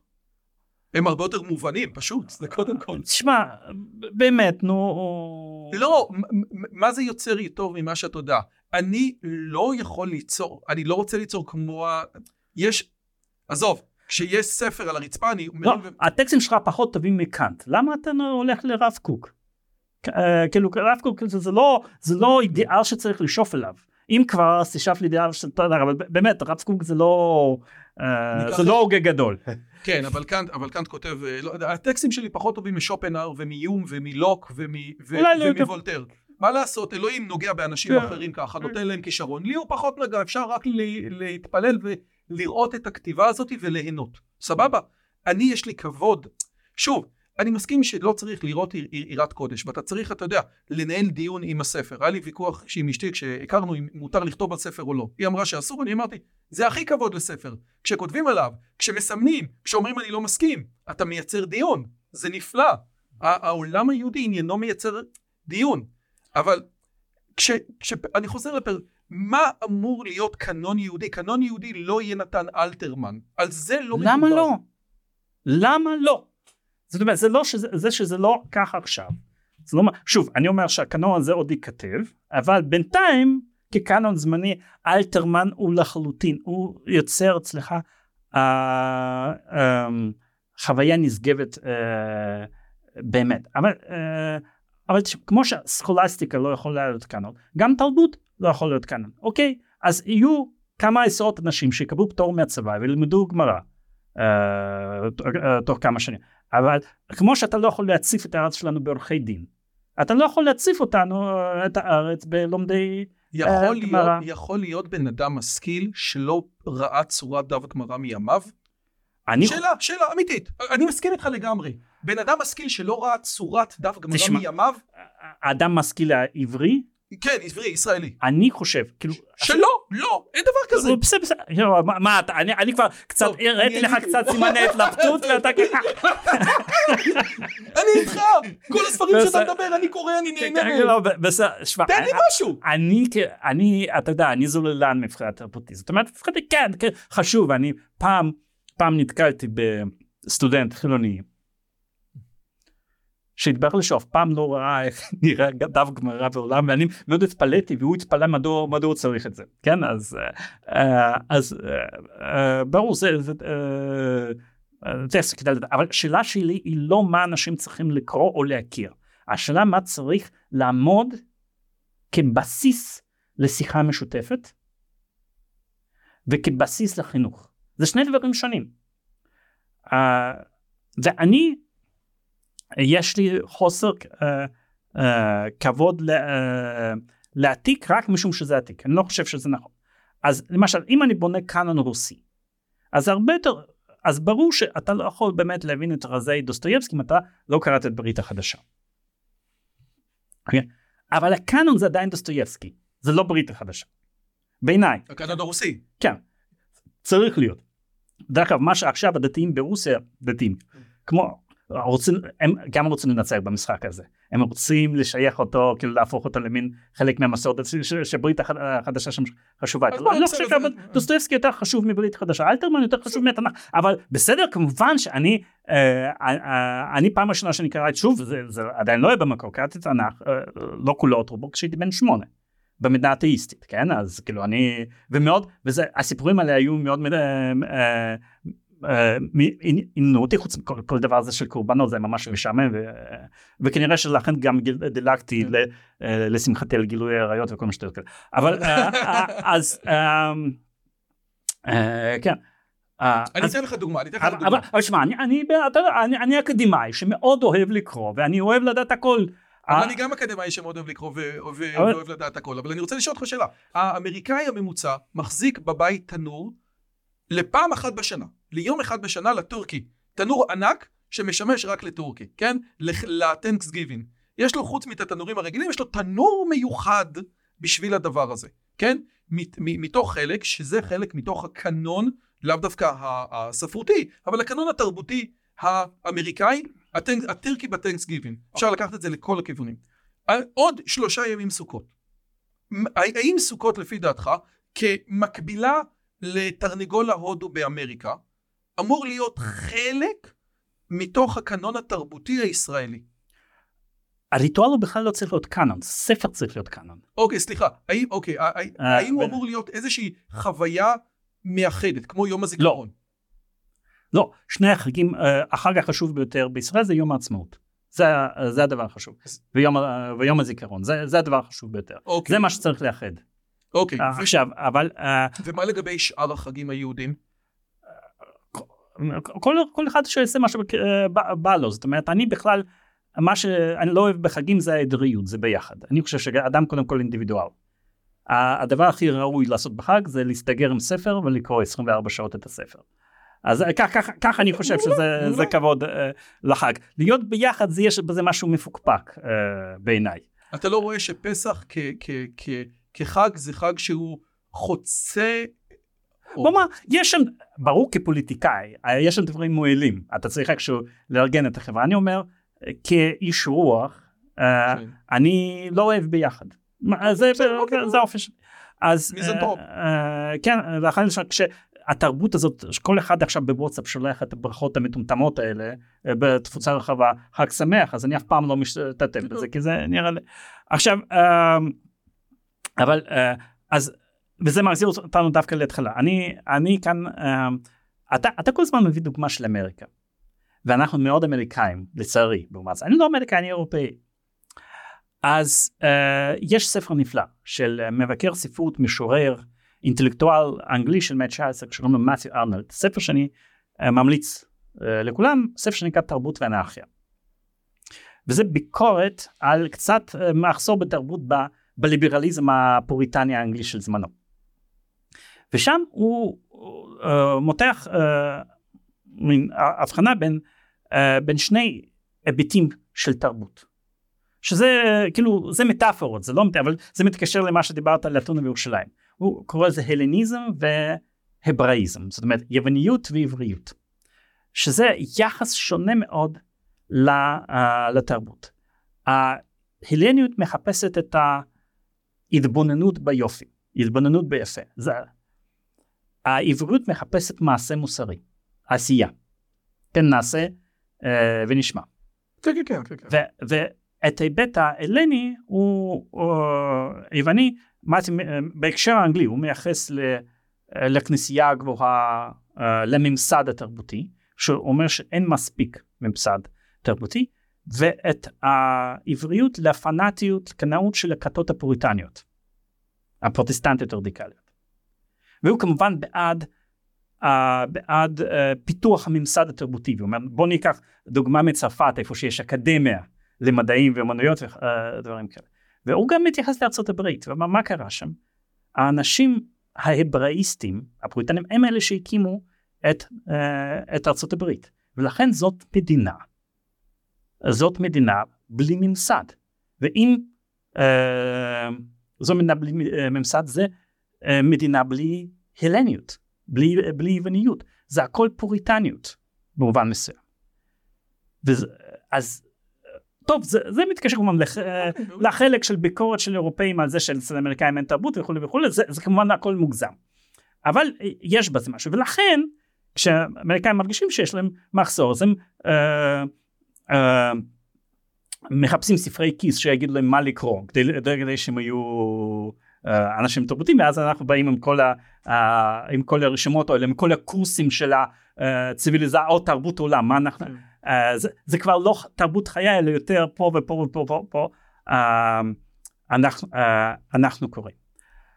אז, אז בהקשר הזה אני חושב ש... uh, כל השיח והתפיסה לתרבות אצלנו היא מאוד מאוד הבראיסטית במובן של uh, מתיו ארנולד ואנחנו צריכים הרבה יותר יווניות. אני אפילו חשבתי פעם לכתוב איזה ספרון תחת כותרת כן להתייוון. אז הנה, אז, אז, אז כמו שיש את האלה שמדברים על, על הכנעני, למעשה אם אני שומע אותך ומנסה להקשיב ומנסה להבין, אתה אומר, תקשיב טוב, בצד ההלניסטי או ההיבראיסטי, בדיכוטומיה של אהרונס, אני בצד ההלניסטי. אתה מדבר על הצורה, על היופי, על, ה, על, על, על, על הדרך הנכונה ללמד ולעדן את הילדים למין ולאירוטיקה כמו שיש באירופה, ובעצם המסר התרבותי הישראלי אמור להיות, תקשיבו, לקחנו את כל הקנון, יש לנו את הדברים שלנו, את אלתרמן שלנו, אנחנו כבר, אנחנו נוציא, כמו שוולטר, כמו שצרפת הוציאה את קנדיד, כמו שגרמניה הוציאה את הגל, כמו שאמריקה הוציאה את שייקספיר, אנחנו נוציא משהו משלנו. תיאור הוגן, הוגן, ממש אתה נכון, מדייק. זאת אומרת, כן. עם ככל העמים. בדיוק, ב- זה ציונות. זה, אוקיי, בסדר, עם ככל העמים, ו- והאם לפי דעתך יש משהו ב- ב- ב- במסר היהודי ה... המסורתי, העתיק, שהוא לא ייתן לאו דווקא כמפלגה, אלא כרעיון שאומר שלא ייתן לזה לקרות, שלא ייתן ליהודים להיות עם ככל העמים בתרבות. בוא נאמר... האם יש, האם יש איזשהו אה, אה, אה, תנועת נגד אידיאולוגית, כן? אני לא רוצה לדבר על, אתה יודע, על, ה, על שרו של ישראל, אלא כן.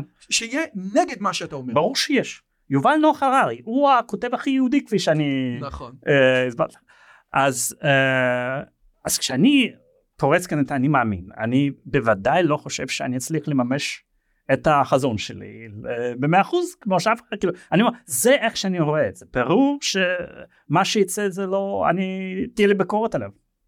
עכשיו אבל אבל אני אני פשוט רוצה לשנות את הפורמט של השיחה התרבותית בהקשר הזה שהחילוני שכן רוצה משהו עצמאי ציוני תרבותי הוא מכיוון שאין לו את הקריטריונים האלה בראש, הוא נכנע לפרדיגמות שהעולם המסורתי היהודי כופה עליו. ואני אתן לך עכשיו את הדוגמה של יום הכיפורים. אם, אם שאלת על סוכות, אבל בואו נדבר על משהו כבד, יום, uh, יום כיפור. כי אני חושב שהבעיה עם יום כיפור, בעיה שלי עם יום כיפור, זה בעיה עם הקנאות ההלכתית החילונית. מאשר המכבי. רק שנייה, שאני אסביר. כן, אוקיי. מה התוכן החילוני, מה התוכן הנכון להכיל עבור, עבור יום כיפור, עבור okay. אוקיי. החילוני המשכיל okay. אוקיי. בתרבות החדשה שאתה okay. אוקיי. מתאר. טוב, זה התפתח, אין, אין, כאילו, אני לא יכול להגיד מה, זה יהיה צריך לעבוד. מה אתה רוצה? מה, איכשהו לפרמט את זה מחדש, okay. אני לא קובע את זה, אבל אני אגיד מה, מה הבעיה, בוא, בוא נתאר מה. והבעיה וה, היא בעיניי, שאוקיי, אה, דיברו הרבה על איך קבוצה קטנה מאוד מאוד לא מכבדת יום כיפור וכולי וכולי, אבל מה שמפריע אצלי אצל חילונים זה אה, ימים לפני יום כיפור. אני ראיתי אצל המון אנשים, חילונים לגמרי, פוליטית הם שמאלנים וכולי וכולי, שבאים מתוך איזושהי היסטריה, אל תעיזו לפגוע לנו ביום הכיפורים הקדוש חג האופניים. ואפילו גדעון סער, אם אתה זוכר, פעם רצה לאסור בחוק על נסיעת המכוניות uh, ביום כיפור. זאת אומרת, את כל הדברים האלה, כל תחושת הנחיתות שמצטברת אצל החילונים במשך שנה, על כך שהם לא מקשיבים לעולם היהודי הדתי, פתאום הם רוצים לפצות את זה כפליים ולהגיד, אנחנו כאלה גדולים, אנחנו כל כך בקנאות שומרים על יום הכיפורים וחס וחלילה יהיה איזשהו חריג ש... ש... שיפגע בזה. יעשו לינץ' למי שנוסע במכוניות. החילונים יעשו לו לינץ'. Uh, אבל, אתה, אבל אתה מסכים שזו תרבות נמוכה לנסוע כן, באופניים בהחלט. לעומת אז, לקרוא טקסטים ברור ברור. מלפני אלפיים שנה. אז אני אומר שביקורת שלי על חילונים שלוקחים את הדבר הזה כאילו uh, ההתרפסות הזאת בין מקבלת את הצורות המכורות האלה ודבר הכי מצחיק בסיפור הזה שמבחינה הלכתית טהורה. מעמד של יום כיפור הוא לא של היום הקדוש ביותר. השבת הוא היום הקדוש. ביותר. מבחינה הלכתית, העונש על הפרת יום כיפורים זה כמו עונש על הפרת יום טוב. אתה, לפעמים חצי אמת, לפעמים חצי אמת יותר גרוע משקר. אוקיי. אתה צודק, וזה חצי אמת, וזה יותר גרוע משקר. בסדר, אז, אוקיי, אז תתקן כדי ש... אה, מבחינה הלכתית, עדיף, עדיף לאכול חזיר מאשר לאכול גלידה בחו"ל, מכיוון שמי שאוכל גלידה בחו"ל אוכל בדרך כלל צבעי מאכלים שרצים, שזה פי שש יותר מלאכול חזיר. ולמרות זאת, התקבע בתודעה היהודית-לאומית ישראלית מסורתית, שגלידה מותר לאכול, וחזיר לא, כי חזיר הפך להיות סמל. זה נכון מה שאתה אומר, ששבת היא יותר, היא, היא יותר חמורה מיום כיפור, פשוט... אבל התקבע בתודעה הלאומית משהו אחר. את זה לא... אתה מקבל? Uh, כן, אבל אני אדם לא רוחני. כן. אני בנפש ליטבק, ואני די מזלזל במסורתיות הזאת. מסורתיות זה הדבר הכי גרוע ביותר שיש. אז מה המשמעות של אה, אה, איך יום כיפור אמור להיראות? הרי לא אמור להיות סתם יום. רק שנייה, אז בוא, אבל לפחות הבנת את כן. כן, מה שאני כן, הולך לומר. כן, כן, כן. זאת אומרת, זה דבר, אה, הרי אמ, כל הפעמים שאני, כשצעיר, כשהייתי בישראל, אני תמיד שמעתי על יום כיפור, דתי, כלומר, ביישוב דתי. ו... מה זה שמרתי? צמתי וישבתי וקראתי ספרים בבית? שמרתי על כל מצוות. לא, לא, לא, רגע, רגע, שנייה, לא, לא, אני פשוט מספר לך סיפור. כן, סליחה. אה, ואז, כאילו, אוקיי, עבור שנים אני הייתי גם בחו"ל, למדתי בחו"ל, חזרתי, וכאילו הפסקתי, אני לא כבר לא אה, שמעתי שבת. וכאילו זה טבעי גם אוקיי אם אתה לא שומר שבת אז אתה גם לא שומר יום כיפור כאילו זה זה הגיוני זה הלכתית אפילו זה הלכתית זה הגיוני נכון זה הגיוני ואז אני מסתכל על טמטום החילוני הזה ואתה עכשיו אוקיי אה, טוב אז Um, בוא, uh, בוא uh, אה, עוד דבר אחד על יום כיפור, אני חושב שאחת הסיבות שבעולם החילוני זה הת, הת, uh, התקבל כיום הקדוש ביותר, כי מכל, מכל חגים ישראל זה החג הנוצרי ביותר ברוח שלו. Uh, יש לא מעט סיפורים, לפחות אני זוכר שניים, שיש להם סכמה אחת, שמישהו ש... מעולם הנוצרי בהשפעת היום כיפור מתחבר לעולם היהודי. אחת זה פרנס רוזנצוויג. לגמרי. ויש עוד סיפור על איזשהו נוצרי שרצה להתגייר וכתב לאליהו בן המוזג. גם בהשפעת יום... תסתכל פה את אליהו בן המוזג, תראה פה, כן. ממש פה. אה, כן, אז אה, גם, אה, גם הוא כתב על זה שזה בהשפעת יום כיפור. אז ברור כי יש שם מין נושאים כזה של מחילה וסליחה והתוודות לאיך שאנחנו לא מושלמים זה מאוד מתחבר גם לנפש זה, זה מצחיק הלכלונים הישראלים לקחו את החג שהכי מתחבר לעולם האירופאי נוצרי והפכו אותו כאילו לסמל של קנאות הדתית המסורתית שלהם. Uh, אני... מה חילוני צריך לשים בתוך, הרי שנינו מסכימים שהיא חילוני שיתעלם מיום כיפור מבלי להכניס לו תוכן חדש, משהו פה okay. אוקיי. ייפגע. Okay. אוקיי. בוא תיקח את ה... אני חושב את... שמוזיקה. מוזיקה. כאילו החוויה של יום כיפור כל הזמן היא חוויה מוזיקלית. היית צם, היית משאיר את הצום כמשהו בתרבות? אני, בוא נאמר כך. כמשהו אני, מאחד בתרבות? אני לא חושב שהתנהגות צריכה לאחד. התנהגות צריכה להיות חופשית. מה שצריך לאחד זה שיחה סביב טקסטים. חוויה אסתטית. מי שאוכל אוכל, מי שלא, איך שבן אדם מרגיש. אולי לעשות דווקא אה, ארוחה מפוארת. או שזה יותר מתאים בתשעה באב באמת המרשח, אבל... אה, אבל שוב, אני לא רוצה לכפות אף, אף אחד, אני פשוט חושב שכאשר, הרי מה חילוני לוקח מיהדות? הוא לוקח ריטואלים. הוא לא לוקח את, ה, את נכסי אה, ברזל של התרבות.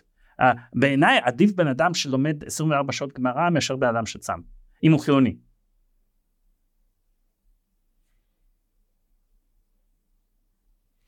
תקשיב, אה, צריך לחשוב הרבה על השיחה בינינו. אה, הצלחתי קצת לזעזע, נכון? אני, אני, אני חושב, תראה, אני, אני, אני באמת, תראה, הדרך היחידה שלי להכיל את זה, כן, אתה יודע, הרי היה פה חומסקי לפני שנה בדיוק. כן. לא, לצערי הרב הוא לא היה פה, אבל הוא ידע שאני מתנחל, והוא ידע, הוא, אגב, הוא, הוא לא מדבר עם, עם אנשים ישראלים, אבל הוא הגיע לערוץ לדבר, וזה דבר גדול, ואני מדבר עם כולם, כי בכל אופן, אפילו שהוא באמת בהגדרה עוכר ישראל. ובאמת הייתה שיחה מעניינת, הוא גם דיבר על אבא שלו ועל ההשכלה. Mm-hmm. ואני חושב שהוא בעיני עצמו לא, לא עושה רע, הוא לא רואה את עצמו כבן אדם רע, אני גם לא חושב שהוא בן אדם רע, אני באמת חושב שהוא עושה נזק אמיתי למדינת mm-hmm. ישראל, אני לא חושב שהוא בן אדם רע במובן הזה של היודע את בורו ומתכוון למרוד בו, כן? אה, אבל, אבל אני חושב שמה שחומסקי לא חי בתוך עולמות עליונים, שבאיזשהו מקום גם אתה חי בהם, של שירה ושל פילוסופיה ושל באמת אנשים משכילים. מאוד. הוא אומר, תקשיב, כן, בוא ניקח יום של שירה, בוא ניקח יום של, אגב, באמת ארוחה בתשעה באב זה, זה אגב הרבה יותר הגיוני.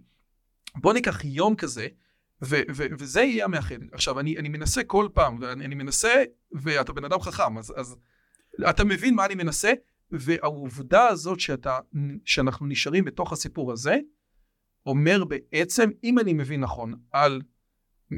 אני חושב שפרסיקו צודק. אני חושב שפרסיקו צודק, ואני חושב ש...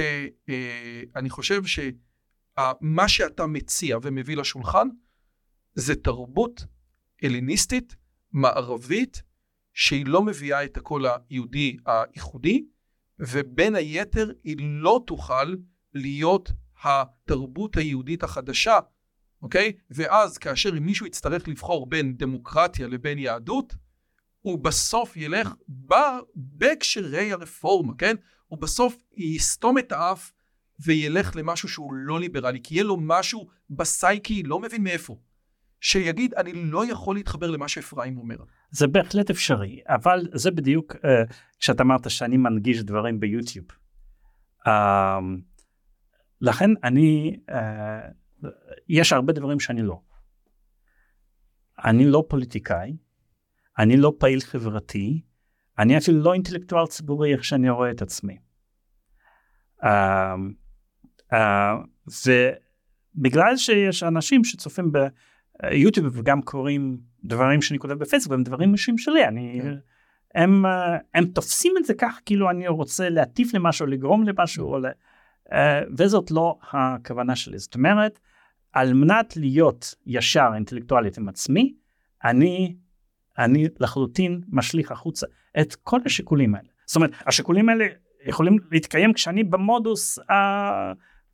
האחר, בטוויטר, לכן, כן. לכן שיתפתי את פרסיקו, כן. אני אמרתי, אם אתם רוצים להיות חכמים פוליטיים כן. עם זה, אני לא מבקש, אוקיי, אני יודע ש... אני יודע, יודע שבעוד שנה לא, לא ייפתחו בישראל 100, 100 אתרים נודיסטים.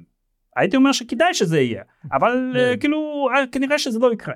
כן. אבל הדבר שהוא הכי חשוב בשבילי, כאילו וזה תמיד היה חשוב uh, בשבילי עוד uh, משנות הורים שאני תמיד אגיד ואני לא אני עכשיו אני אגיד תמיד דבר זה רק דבר שאני חושב בלי קשר להשלכות שיש או אין, אין ואני תמיד הייתי אני לא יודע אם עמדתי בזה תמיד או במאה אחוז אבל הייתי מאוד כש, כש אוקיי גדלתי בברית המועצות.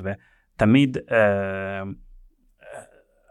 כשאתה קורא את הספרות על התקופות הקודמות והדיווחים אתה רואה כל הזמן אנשים משקרים אה, או מעקמים אז אני אמרתי אה, מכיוון שזה כבר התפרק כשהייתי נער אז איזה בן אדם מאושר אני שאני אף פעם לא הייתי צריך להסתיר את מה שאני חושב. זה, זה, זה, זה הדבר החשוב ביותר. האם, אפילו אם אני אהיה בן אדם היחיד שיחשוב בצורה כזאת, זה עדיין... תראה מה זה, תוך כדי שאתה מדבר, כן, אתה כן. כבר מקבל פה אוכל. אהה. תוך כדי. טוב, זה, טוב, זה לא יום כיפור. אז כן, זה, זה, זה גם לא תשעה באב. האמת היא שתדע כן. לך שזה דווקא בגלל שאני יודע שאתה אומר את מה שאתה חושב. כן, ו- אז, אז, אז לכן, כן. לכן אין, לי, אין לי אפילו רצון במובן הזה, לא כאילו, להכניס שיקולים פוליטיים. אני במובן הזה אורקשוטיאני, אורקשוט זה כמעט כן. אורק שזה פילוסוף כן. של, um, שאני חקרתי אותו, כתבתי עליו ספר, והוא דגל במה שאני קורא חוסר אחריות של אינטלקטואל.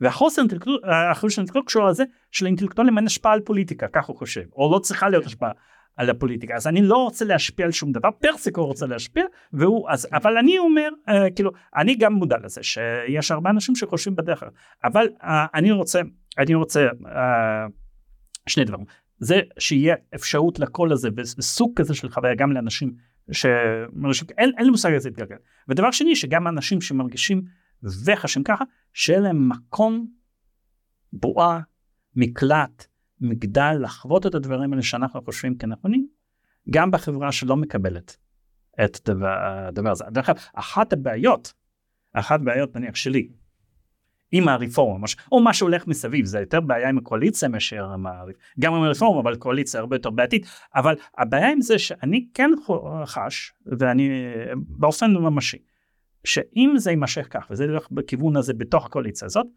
החיים שלי יהפכו למחניקים. כי החברה שתהיה תחת השפעה הולכת וגוברת של הציונות הדתית ודברים האלה, זאת תהיה חברה שתהיה בה יותר צנזורה לאנשים לומר את מה שהם חושבים. הם ירגישו, זה המרחב החופש ילך, ילך ויצטמצם וזאת אווירה מחניקה. כאשר אין ספונטניות, אין חוצפה לומר את מה שאתה uh, אתה חושב. האנשים האלה התרגלו לצנזורה בעולם התרבותי הפנימי שלהם.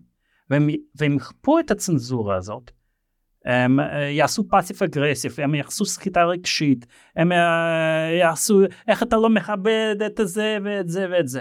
והחיים בשביל מי שהאמת נר לגב יהפכו לבלתי אפשריים אפילו בבורות הקטנות. אתה, הערוץ הזה שלי, שנותן במה להרבה מאוד אנשים, מגווני קשת שונים, הרבה מאוד פעמים אנשים לא רצו לבוא, אבל אני באמת מנסה להביא את כולם. זה ערוץ שבגלל כל מיני אה, שיחות שאני מביא, יוטיוב צנזר אותו. זאת אומרת, במקומות עם אינטרנט אה, מסונן, יש דברים שלא רואים בערוץ הזה. אני מרגיש היום שאין תפיסה ליברלית אמיתית במקומות שאני נמצא. זאת אומרת, מהצד השמאלני, שלא מאפשר באמת לנהל שיחה אמיתית על, על דברים, ואני משתדל להיות הכי פתוח שיש. אתה גם רואה את זה? אני מסכים עם זה לחלוטין ואם אתה בודק מה שפרסמתי אמרתי ב, ב, כבר הרבה שנים אז, אז רוב החיצים היו נגד השמאל. נכון. אני למשל אני לא נכנע למשל לדרשות של השטות הזאת של שפה מגדרית אף פעם כי אני חושב שזה מצחיק. Uh, או, או כל מיני דברים כאלה. אני uh, uh, אלה דברים uh, uh, מזעזעים זאת אומרת אני מסכים איתך לחלוטין. אה, אבל זה לא אומר שלא קיימת uh, סכנה הפוכה. אה לגמרי, אני מסכים איתך לגמרי. כן, אז... אבל אנחנו לא בעולם, חשוב להגיד, כאילו שנינו מסכימים שאנחנו לא בעולם ליברלי לגמרי, שבו במרחב הציבורי מותר להשמיע דעות, את, את, את כל קשת הדעות. יש דעות שהן בוודאי דעות שהן נון, שהן לא מהבונטון, ואם אתה תשמיע אותן, יוטיוב יפסול אותך. בהחלט, אבל אני בין התקופה המאושרת ביותר בחיי האנושות, שאני גדלתי והוצבתי בסוף שנות ה-80 ותחילת שנות ה-90. ואחד הדברים שאני ספגתי כנער, זה דבר שמותר לומר הכל, מותר לחשוב הכל, אה, ואף אחד לא יעז להגיד לי אה, לסתום את הפה ולומר לא לומר את מה, ש, אה, מה שאני חושב, ואני חושב שבאמת שנות ה-90 היו uh, התקופה המשיחית בתולדות האנושות. דרך אגב זה הכל, uh, זה הכל uh, מתחבר גם סוג של הגעה לאיזשהו סוג של ראייה של השלום העולמי וגם עצמאות ליהודים. זה, זה הכל uh, לפי, uh, לפי המקורות. מה שאני, אם הולכים לפי זה, אז מה שאנחנו הולכים uh, זה כוחות סדרה אחר, האחרונים. בין אם זה אובמה, בין אם זה פוטין, בין אם זה, ה... בין אם זה סמוטריץ', שונאים את. את העולם הפוסט-משיחי הזה, שבו אתה יכול לנוח ממאבקים, מפוליטיקה ולעסוק בתרבות באופן חופשי ולומר הכל. וגם כמובן בהיעלם כל דבר כזה. אבל מבחינת, כאילו, אבל מבחינתי אפילו אם העולם המשיחי הזה שיצרנו בשנות 90 ייהרס, אני אמשיך לומר את כל מה שאני מה, מה אני, אני חושב בלי קשר.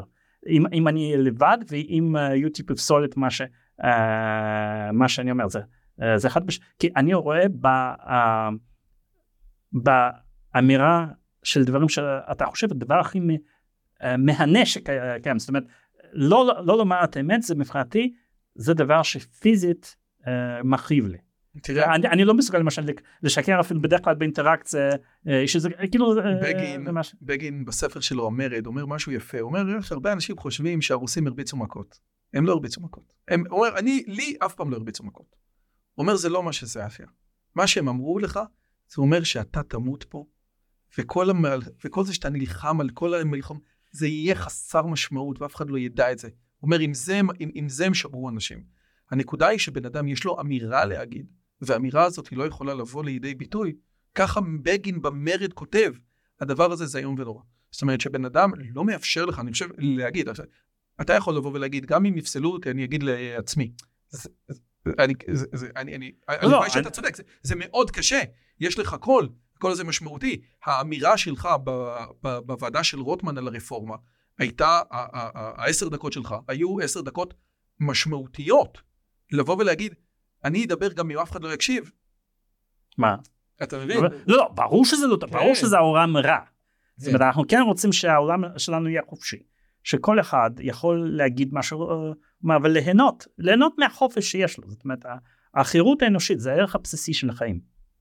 עכשיו, אז, אה, אה, אז במובן אז יש לזה, יש לזה, אה, בוא נאמר, יש על כך מתקפות מהרבה מאוד צדדים. כרגע ספציפית. אתה חושב שהמתקפות יותר מהצד השמרני דתי של המפה הפוליטית בישראל? כן, כרגע. יכול להיות שבעוד חצי שנה המצב יתהפך ואנחנו נצטרך להיאבק נגד שמאלנים uh, uh, אבל כרגע כרגע זה מצב כרגע שאני מרגיש שהמחנק הכי גדול יבוא uh, יבוא משם. אז אני רוצה לשאול אותך שאלה אחרונה. כי א' זה אוקיי. כיף לדבר איתך. אבל כן. אה, אתן לך דוגמה. כן. נחשוב על מיטו, כן? אה, אז ברור שהרבה סיפורים מזעזעים מצד שמאל. אבל בא ימין ועשה בצורה מחפירה לאבי כימי מה שאפילו שמאל לא היה מעז לעשות את זה באמצעים הנפשעים כאלה. אה, אז זה אוקיי אז חשבנו ששמאל זה זה מאוד גרוע הגיע ימין הוא הרבה יותר גרוע התברר. אני חושב שאחד הדברים, קראתי מאמר לפני כמה זמן, ש-chat GPT בגרסה של יוני נותן תשובות פחות טובות מהגרסה של אה, אפריל, מהגרסה של מרץ. והחוקרים אמרו, תקשיבו טוב, החבר'ה של, של OpenAI, של chat GPT, בעיקר מתעסקים שהמערכת תהיה בטוחה ופוליטיקלי קורקט, ושעושים הנדסה חברתית, כן? למודל שיש בו 700 מיליארד אה, פרמטרים, זה, זה, אתה לא יודע, אתה נוגע במקום אחד, אתה לא יודע מה יקרה. זאת אומרת, עושה רושם שהרעיון הזה של הנדסה חברתית, מכל הצדדים, אני חושב שהנדסה חברתית זה, זה מונח ששייך יותר לשמאל, כן? הוא, הוא דבר שאתה לא יודע לצפות אותו, כן? כל העבודה של תומאס סויל אומר, עזוב, אתה לא באמת יודע לנהל את ה... לכן אנחנו צריכים להיות נאמנים לעצמנו, כי אין לנו באמת דרך. כמו שלפי האתיקה שכאן, אה, תעשה מה שנכון ויהיה מה שיהיה. כן? אבל שוב, אני, אני אתן לך עוד דוגמה, סתם. אה, אוקיי, אתה מבין שיש הרבה בעיות באוניברסיטה, במערכת אקדמית ב, ב, אה, בישראל. ויש לי ביקורת נניח על 95 אחוז. ש... שאני השמעתי אותה, וכמובן אם אני משמיעים אותה. אבל בסופו של דבר, יש במסגרת הזאת, בעצמאות הזאת של המערכת הזאת, אמ, איים שמאפשרים גם ליצור בועות שמאפשרים חופש אמיתי, כמו שחופש אמיתי במובן הזה קיים נניח בשיעורים. לא חופש להפריע באמצע המילים, אבל חופש לומר כל מה שבא לך לראש. Uh, עכשיו יבוא, תבוא ממשלת ימין, אחרי הבתי משפט הם יעסקו באוניברסיטאות. הם רוצים להרוס את העצמאות של האוניברסיטאות, דרך אגב גם בשמאל יש הרבה אנשים, כאילו בממסד גם הכלכלי הניאו-ליברלי כמו שאומרים, יש הרבה אנשים. Uh, יבטלו את המנגנונים ש, uh, שמבטלים את העצמאות של האוניברסיטאות. זה לא יפגע בשמאלנים, uh, דווקא שמאלנים יישארו, כי הדבר הזה, תמיד צו. אבל לא ייווצר עוד נניח מישהו כמוני. בזה הם יפגעו. וזה אני אומר ש... Uh, uh, uh, שכן, דווקא המחנק, הסכנה של המחנק כרגע באה מהימין. לצערי, אני דווקא חשבתי שזה לא, לא מה שיקרה. טוב, אתה... אני חושב שדווקא האמירה שלך היא הרבה יותר משמעותית, כי אתה במשך שנים, הרבה פעמים דיברת נגד, בעיקר נגד תופעות בשמאל. כן. וגם במאמר שלך, או בהרצאה שלך אצל רוטמן, אמרת, תקשיב, אני חושב שמערכת המשפט צריכה רפורמה משמעותית. כן. אני חושב שהמערכת הרפורמה הזאת לא טובה בגלל א', ב', א', ב' וג'. כן. אבל, אבל אני, אני כן, זאת אומרת, אתה... אבל אתה, אתה רואה, יש, כן. יש uh, למידה מצטברת. זאת אומרת, אתה רואה איך אתה מדבר עם אנשים והם לא שמים פס, לא רק על, על אף אחד מהמומחים האלה שבאו. הם, הם לא שינו פרט מהותי אחד בדבר הזה, הם דוברים, הם לא מקשיבים. אז זה אומר, אוקיי, זה אומר משהו על מודוס אופרנטי שלהם. זה אומר על מה הם באמת אה, רוצים. זאת אומרת, שהשיקול שלהם לא ענייני, הם לא עובדים לטובת האינטרס הציבורי. זה כל כך בולט. הרי הם יכלו להעביר חוק אה, סבירות. עם הרבה מאוד הצעות מאוד חכמות של אנשים דווקא שייכים לימין או לפחות הם הלכו על הגרסה המטומטמת הקיצונית ביותר. אז, אז מידת האמון בהם עם הזמן הולכת ויורד אם אתם מתנהגים כך אז יש לי פחות אמון במה שאתם בסופו של דבר יש לי שאלה, רוצים. יש לי שאלה ואני ככלל נוטה להסכים איתך אני ככלל נוטה להסכים יש לי שאלה אם היה עולה כמידת הסבירות, ההצעה של נניח של דניאל פרידמן, שאגב הוא נחשב כסמן אנטי, אתה יודע, הארנק והחרב קשה להגיד שזה שיר עלה לבג"ץ, כן? אתה יודע. היה עולה בכלל מה שדניאל פרידמן אמר, לא יודע מה, קואליציה פלוס חמש, נניח, סתם. אה, זה, זה ועדה, זה לא... כן, האם, האם, האם אתה חושב שזה היה מתקבל אחרת, או שמהרגע, שנייה, שנייה רגע, מהרגע הראשון המשחק היה מכור בלא לגעת? לא. אמיתי. לא, לא, אני לא יודע. אתה חושב שזה היה כן, מתקבל אחרת? כן, כן, בוודאי. מעולה, עכשיו, מה זה דעת הקהל בכלל? איך נבדל דעת הקהל?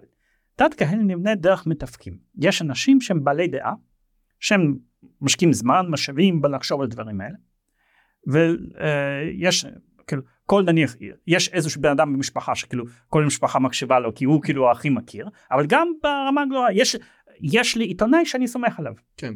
מישהו סומך על אורי משגב, מישהו סומך על נדב אייל, ואלה שני אנשים שונים. מישהו סומך על חגי סגל, נניח, ניתן לזה עוד כן, משהו. כן, לא, לא, אני מדבר כן, כרגע על שמדברים נגד הרפורמה. ואז מה שקורה, שברגע, אה, אם היו מציעים רפורמה אחרת, ורפורמה באמת אה, עניינית, שמטיבה עם הציבור, אז ברור שהרבה בעלי דעה בשמאל היו כאילו יוצרים אה, שזה, שזה לא, לא טוב והאנשים הם מתנגדים, אבל הרבה מאוד מאנשים אחרים היו, היו אומרים לא, זה דווקא בסדר, מקובל עליי, וכאילו דעת הקהל הייתה הופכת אחרת. כן, זה שהאנשים שמבלים את הרפורמה יצרו קונסנזוס מומחים נגדה, בלי קשר לדעות פוליטיות, אם כמובן אה, יש, יש חריגים. Uh, זה, זה אומר, ואז הם כאילו, uh, ואז תמיד הצדוק, אה גם אם הייתי עושה ככה זה לא היה משנה, אז צדוק כשאתה עושה טעות, זה צדוק, בוודאי, זאת אומרת, יש כאן בעיה, יש כאן, יש כאן הצעות, אבל יש כאן כאן רקע, והרקע הוא רקע של uh, צנזורה. הרקע שאנחנו נלך ונרדוף הרבה יותר אפקטיבית מהשמאלנים כל דבר שמעריך לנו כלא לא לויאלי, לא פטריוטי, לא מספיק מתיישר, לא מספיק מתרפס בפני הדת היהודית. אנחנו רואים את זה כל הזמן בטוויטר, את, ה, את המתקפה הזאת. והרקע הזה, כאילו, אנחנו כולנו סופגים את הרעש הזה. אנחנו קוראים את ינון מגל, אנחנו קוראים את ריקלין, אנחנו יודעים איך האנשים האלה מדברים. ואנחנו יודעים שהאנשים האלה יכול, יכולים לעבור אחר כל אחד מאיתנו אחרי זה כמה שנים. Uh, אנחנו מפחדים מהם במובן הזה, שיהיה להם כוח. והכוח שלהם זה לצנזר את המחשבות שלנו, לצנזר את המצפון שלנו. כן? ל, לשמוע את הצעקות של מני אסייג, עד כמה ה, uh, רק, רק ארון הספרים היהודי הוא הדבר האמיתי ושום דבר אחר וכל דבר אחר זה פורנוגרפיה. אנחנו שומעים את זה. ואנחנו אומרים, אה, האנשים האלה עכשיו באים לשלטון. הם באים לקחת ממני את הדבר החשוב ביותר האינטלקטואלי שיש לי. היכולת לא להתחשב ולהתייחס בירת כבוד לאף אוטוריטה, לאף ספר, לקלל, להתעלל בכל דת ובכל רעיון, להפוך אותנו למוסלמים. אנחנו רוצים לחיות בעולם המוסלמי? אנחנו רוצים להיות מצב שיש דברים קדושים שאנחנו לא יכולים, אה, לא, אני לא חושב, כי החירות הפנימית הזאת של לומר ולשחוט כל פרה קדושה זה, זה דבר חשוב ביותר, זה הנכס היחיד שיש, אין, אין, אין, לי שום דבר אחר. אז האמת היא, אחד הספרים שאני הכי אוהב זה דוריאנוב, ספר הבדיחה והחידוד, ובאמת הבדיחות היהודיות נגד אלוהים, תמיד היה שם, היהודי בבדיחות שלו תמיד שוחט את הפרות הכי קדושות, הוא אפילו כותב שהבדיחות היהודיות גם הן הכי גסות, עד שספר בדיחת גר, גר, גרמני בתחילת המאה ה-20 צונזר על ידי הצנזורה, בעיקר בגלל הבדיחות היהודיות שבו. אז יש משהו בסייקי היהודי שתמיד יוצא נגד. אז זה ברור, אבל שמע, האנשים האלה, אז אני וכל כל הזרם הם עושים עוול לי, כאילו אני ביקורתי כלפי מקורות היהודית, אבל אני אמרתי לחבר שלי, uh, כאילו פשוט נפשית אישית, כאן בארץ חסר לי יהודי.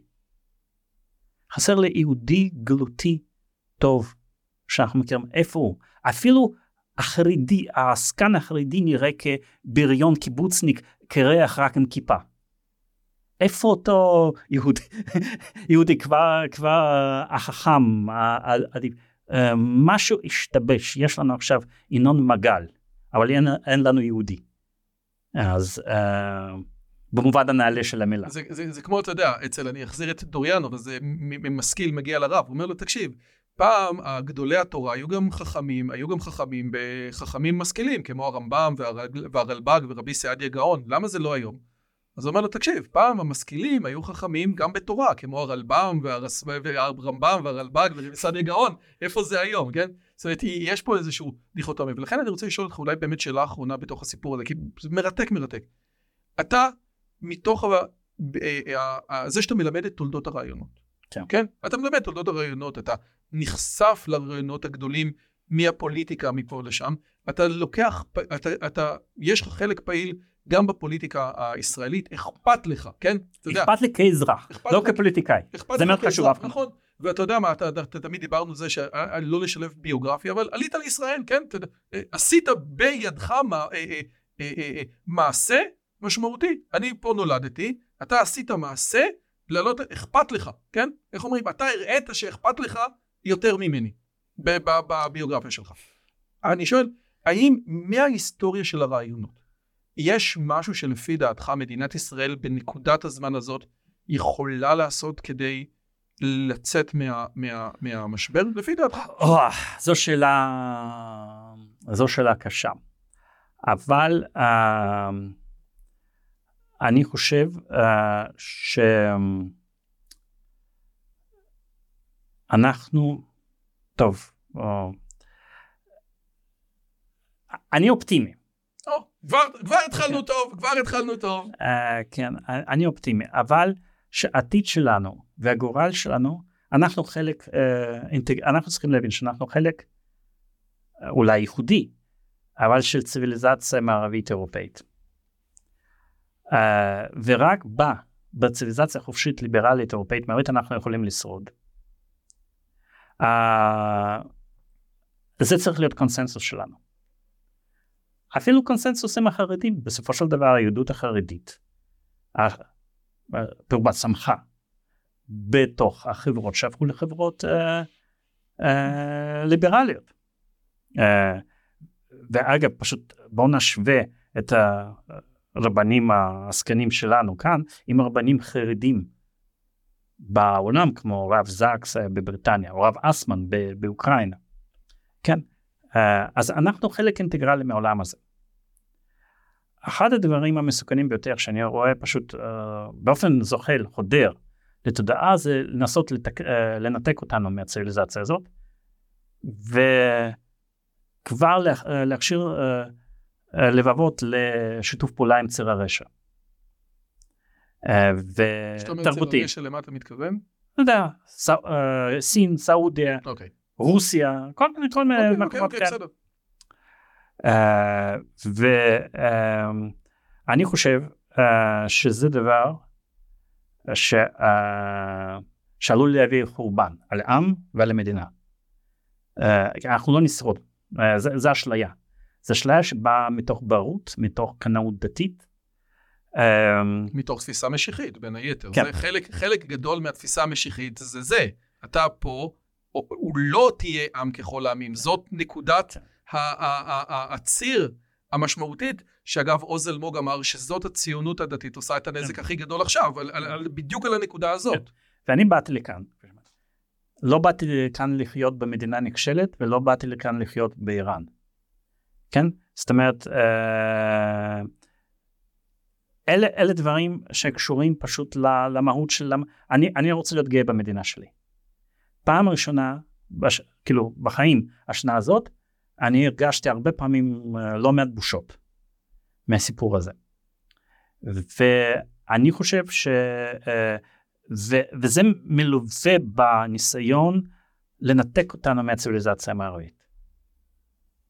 Uh, יש כאלה יותר טיפשים שאומרים את זה בגלוי, יש כאלה שיותר חכמים שאומרים את זה בהסתייגויות, אבל זאת, uh, זאת דרך, uh, uh, דרך uh, מסוכנת, ואנחנו תמיד פללנו למצב שמדינת ישראל תהיה חזקה. ובזכות נתניהו באמת מדינה חזקה עכשיו כלכלית בינלאומית.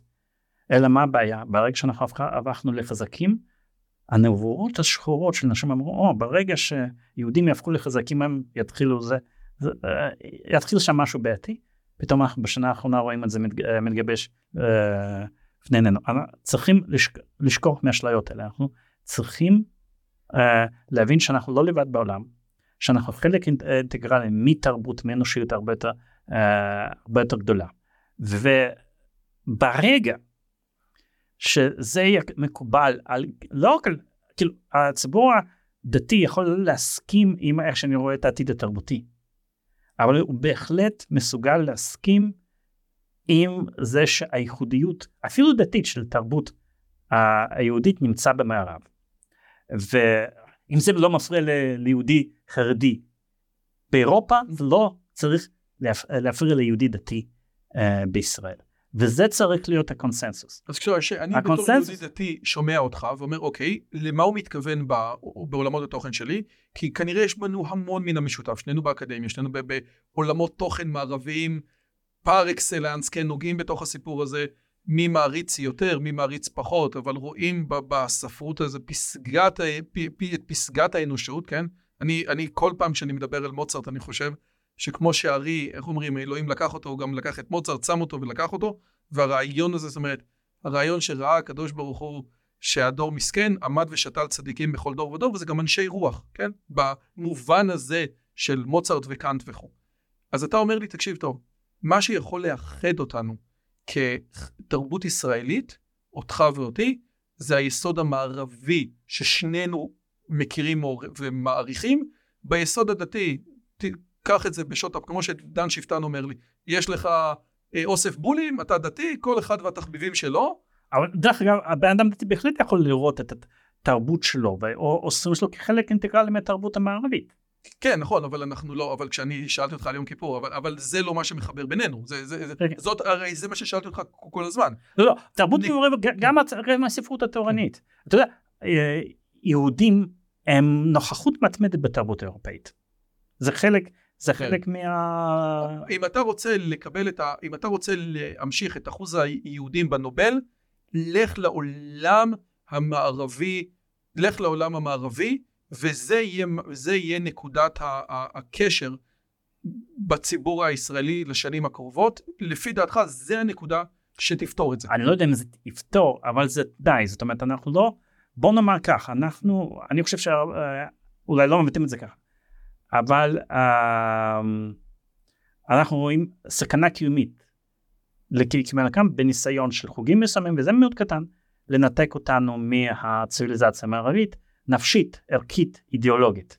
לזה אנחנו לא נוכל להסכים. Uh, בכלל המשמעות של הימין תמיד היה, מבחינת מי זה ימין? זה שבאופן כוחני משליט את המערב.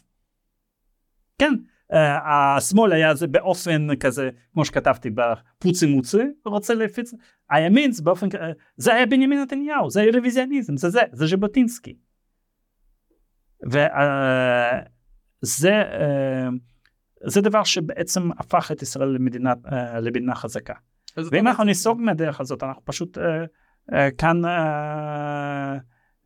נעלם, זאת אומרת, הם, החיים כאן יהפכו לגיהינום. אנחנו במקרה הטוב ביותר, אם לא ירצו להשמיד אותנו, נהפוך לאיזה בנגלדש. זה, זה כל הסיפור. אז, אז בעצם אז, ב, ב, בבחירה העצובה בין להכניס את המערב לארון ולהישאר עם תרבות יהודית קיצונית, ובין להכניס את היהדות לארון ולהישאר עם תרבות מערבית, עם כל הכבוד, עדיף להכניס את היהדות לארון ולהישאר עם תרבות מערבית, ששנינו, ש... ש, ש התרבות היהודית העברית היא בוודאי מערבית, אז כאילו זה לא מכניס כן. את הדת לארון. כן, נכון. כן, הדת, הדת כן. בוא מה, אני לא, כן, כן, בסדר, אני לא בא לפתור בעיות בשביל הדת, בשביל דתיים. מעולה, בסדר, זה... זה, זה הם, הם, הם, הם רוצים, אה, כאילו, בסופו של דבר הם מחליטים מהי ההלכה שלהם, לא אני כן. מה, מה, אה, מחליט בשביל ההלכה שלהם. יש הרבה דברים שהם היו צריכים לעשות מבחינת עדכון ההלכה, מכל מיני דברים לא נדבר על זה, ויכלו לעשות, כי יש פתרונות הלכתיים, ולא עשו את זה. עכשיו, אז דרך אגב, אני לא חלק מהעולם החרדי למשל, אבל אני, כאילו, יש לי חרדים חרדל"שים, או חצי חרדל"שים כאלה, אני, ש... אחד, יש דבר, סיפור מאוד מאוד uh, מעניין ששמעתי, ואני אחר כך כאילו דיברתי עם עוד אנשים, uh, של סתם הקונפורמיזם שהשתלט גם על החברה החרדית. Uh, ההתנגדות לכך אם לבן, בן אדם צעיר רוצה להיות גדול לתורה מיוחד או גאון הדור אפילו כמו הרב שך אומרים לא, לא תהיה כמו כולם זאת אומרת גם החרדים באירופה ידעו להיות אירופאים וכאן אנחנו בונים דרך אגב גם, זה גם בחינוך חילוני אוקיי? כאן אנחנו בונים חברה uh, קונפורמיסטית וחברה קונפורמיסטית היא הולכת ומדרדרת. אגב, לה... העורך של הערוץ שלי אמר שהיהדות החרדית לא הוציאה, וגם אחד המורים שלי, היהדות החרדית בישראל, בגלל מערכת החינוך, לא הוציאה יצירות מופת, כמו יהדות הונגריה החרדית, וכמו, אה, אתה יודע, כמו החתם סופר, וכמו הדברים ש, של המאה ה-19. יש משהו, כן, ביהדות החרדית שלא הצליחה לייצר יצירות מופת, כן? אגב, אני חושב שיצירות הלכתיות מסוימות, כמו החתם סופר, כמו השאגת אריה, הן יצירות מופת, אה, קנוניות, כן? בין אם אנחנו, אנחנו מכירים אותם או לא, אבל שום יצירה כזאת לא נוצרה פה, וגם מי שיצר יצירות מופת לא התחנך פה, כן? אתה יודע, ההשכלה של נכון. הרב עובדיה היא לא השכלה של בית מדרשם של ש"ס, וזאת אחת הטענות הכי חזקות נגד אבישי בן, בן חיים. כן, ועכשיו יהדות הליטאית מחפשת בנרות גדול הדור, אבל מה קרה? כל האנשים שנולדו מחוץ למדינת ישראל או ארץ ישראל מתו. אפילו רב אדלשטיין הוא, למד, הוא נולד בברית המועצות. החזון איש עשה חינוך ביתי, עשה homeschooling, כן, הוא, לא, הוא, הוא, הוא לא למד בישיבות. זה באמת נכון. תקשיב, קודם כל, תודה רבה על הזמן שלך, וזה קצת היה עצוב, אבל היה באמת כיף ממש, וזו זכות גדולה באמת לדבר עם אנשים שאתה יודע, שאתה שומע אותם הרבה בפודקאסט וזה. יש לך, אני, שאלנו לגבי ספר, אז דיברת על תרבות ואנרכיה של מתיו ארלונד, אני מוותר לך על שאלת הספר, אבל בתור בן אדם שקורא הרבה ומתעסק הרבה ולומד שפות, ויש לו ערוץ יוטיוב וכותב בטוויטר בצורה משמעותית, האם אתה יכול לתת לנו טיפ אחד לפרודקטיביות? למה? פרודקטיביות, להיות פרודקטיביות, פרודקטיביות, כן, אתה, העולם שלך עולם פרודקטיבי, תן לי טיפ אחד לפרודקטיביות. Um, לגבי uh, איך, איך אתה הופך לבן אדם יותר... Uh, יותר, מת... כן, בן אדם רוצה לעשות יותר, להספיק יותר, הוא מסתכל על העשייה שלך, אומר בוא'נה, איך הוא מספיק את זה, גם את זה, גם את זה, גם את זה, גם את זה. או, אני דרך אגב תן לי משהו. אוקיי, אני חושב שאני בן אדם בטלן מאוד עצלני ואני תמיד מבקר את עצמי שאני לא עובד מספיק, וזה נכון. הדבר הכי אם אתה עוסק בדברים שקשורים ל... אה, בוא נאמר, לאמוניות החופשיות, זאת אומרת לימוד, אה, יצירה, הטיפ הוא דווקא מאוד טכנוקרטי. לתרגם את עבודה אה, מכוונת מטרה לעבודה מכוונת שעות. זאת אומרת, אחד הדברים שגורמים לבזבוז זמן אינטלקטואלי, הוא שאנחנו, כאילו יש לנו איזושהי מטרה, וכאשר אנחנו עוסקים במשהו יצירתי, לא תמיד יש לנו אשראי, לא תמיד יש לנו כוח. אז זה, מעק... זה חוסם אותנו, זה מעכב אותנו. לכן היום צריך להיות בנוי לא סביב מטרה, אני רוצה, אני צריך לסיים את זה, ללמוד את זה, להתחנ... או לכתוב את הספר הזה, אלא לפי שעות. אני צריך, אני מחליט שאני, אפילו אוקיי, אין לי אנרגיה, אני, יש לי מינימום של חמש שעות עבודה אינטלקטואלית, נניח. ואז אני מחליט, אוקיי, אני כותב משהו שעתיים ואני יודע שאין לי יותר כוח, אין לי יותר מחשבות, אוקיי, אני כותב הערות שוליים. מתישהו אני צריך לעשות את הדברים האלה. אז לעבוד לא לפי אידיאלים גדולים. מעולה. ואיך אתה בוחר את מה אתה עושה בשעות האלה? איך אתה בוחר את. אני לא אומר שאני תמיד מצליח לא, לעשות את זה. זה טיפ למאזינים, לא לי, אני יודע שאני נכשל בכל דברים. אה, אתה יודע, קאנט כתב ספר על איך ללמד, אז הוא אמר, זה מלא בעצות מעולות שאני לא השתמשתי בהן אף פעם. אז אני אשאל אותך באמת, כאילו, מתי שאתה כן מצליח, אתה אומר אני יותר פרודקטיבי בבוקר, בבוקר אני אכתוב יותר ואני כאילו... אני בצהריים בערב יותר פרודקטיבי. אז שם אתה כותב? אה, אם אני כותב, אה, בדרך כלל זה, אוקיי, אה, כשאני עובד לא פרודוקטיבית, בוקר שלם אני מתהלך מחדר לחדר, זה יכול להיות שעתיים שלוש, ואז אני מכריח את עצמי להתיישב ואני מתחיל, מתחיל לכתוב, אפילו יום, יום שלם עובר, עובר. אז, אבל קל יותר אם אני יודע, כי אני, כל יום אני כותב שני עמודים, של, שלושה עמודים. תחשוב כמה זה שני עמודים, שלושה 400, 450 מילים. זה לא, לא הרבה זמן נכון, לכתוב. כן. ו, אבל אז אני עושה משהו אחר, יש הרבה דברים טכניים שאני... מה אתה כותב עכשיו? אוקיי, אני כרגע לא כותב, כי אני עכשיו התחלתי מחקר חדש על דוסטויבסקי, אז זה עיקר זמן. אתה בעיקר קורא. בעיקר קורא, כן. אז באיזה שלב אני אתחיל לכתוב את זה. ו... אתה לא מסכם תוך כדי? זה תלוי.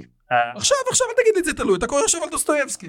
אה, לא, לא, זה תלוי, זה תלוי, זה תלוי בשלב שבו אני נמצא. אני מסכם בעיקר כשאני בלמידה מאומצת כלפי כתיבה של משהו ספציפי.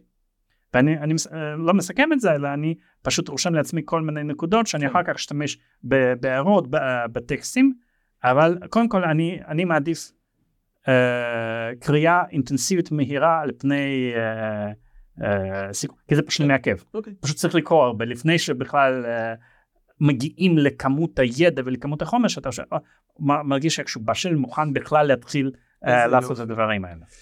סטפן, סטיבן קין כתב ספר שנקרא On Writing אחרי שהוא כמעט מת, איך הוא כותב, הוא מספר שם הרבה מאוד טכניקות ושיטות, אבל אחת מהטכניקות האלה זה אומר אני נכנס ב-11 בבוקר לכתוב, עד שאני לא מסיים אלפיים מילים אין שום דבר שאני, אני צריך, אני, לפעמים אני אסיים אלפיים מילה אחרי שלוש שעות, לפעמים זה יצא לי עד הערב, אבל אני אלפיים מילה כותב כל יום, אבל אל תנסו אלפיים מילה, גם אל תנסו אלף מילה, אבל אני חושב ששני עמודים או 450-500 מילה זה משהו שאפשר אה, לעשות. תודה רבה, פרופסור אפרים פודוקסיק שהיה איתנו ודיבר דברים מרתקים. ואם הדברים האלה, אם הגעתם עד לכאן ולא הכרתם אותו, כנסו מהר לערוץ אפרים פודוקסיק, יש לו גם שיחות בספוטיפיי וגם הרבה פעמים, הרבה אנשים אמרו שהסדרה שלו על תולדות המחשבה המדינית היא מרתקת וראויה ולצפייה, להקשבה וללמידה.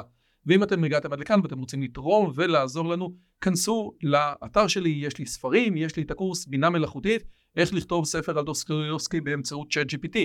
אה, נדבר על זה ביום אחר. פרופסור אפרים פודוקסי, אה, גמר חתימה טובה, אנחנו עדיין מברכים כן. גמר חתימה טובה, גמר ספיד, בור בן דג, גמר חתימה טובה, שתהיה לנו שנה טובה ועם פחות, עם כן, פחות תחושות רעות נכון. שלך לגבי המדינה שלנו. מדינה של כולנו. כן, נכון לגמרי. תודה רבה. תודה, תודה לך.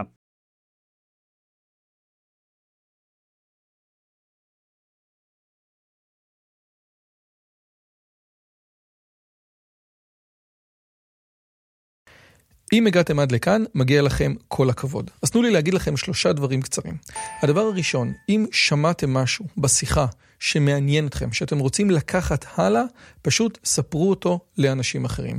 משהו מעניין שאני אמרתי, משהו מעניין שהאורח שלי אמר, איזשהו רעיון שאתם רוצים לקחת איתכם לחיים, פשוט ספרו אותו לחבר או לחברה. זאת הדרך הטובה ביותר לזכור את הרעיונות מתוך השיחות האלה. הדבר השני, אם אתם רוצים לקחת חלק בקהילה שלנו ולפגוש ולדבר עם אנשים כמוכם, אתם מוזמנים לערוץ הטלגרם שלנו, שווה לכם מאוד. פשוט תראו עוד אנשים שמתעניינים מדברים מגניבים בדיוק כמוכם. והדבר האחרון, אם אתם יכולים, דרגו את הערוץ שלנו באפליקציית הפודקאסטים שלכם, זה יכול להיות בספוטיפיי, באפל פודקאסט או בגוגל פודקאסט, זה תהליך קצר של שתי שניות, הוא מאוד מאוד יעזור לנו להפיץ את הבשורה הלאה. שיהיה לכם כיף גדול וכיף בשיחה הבאה.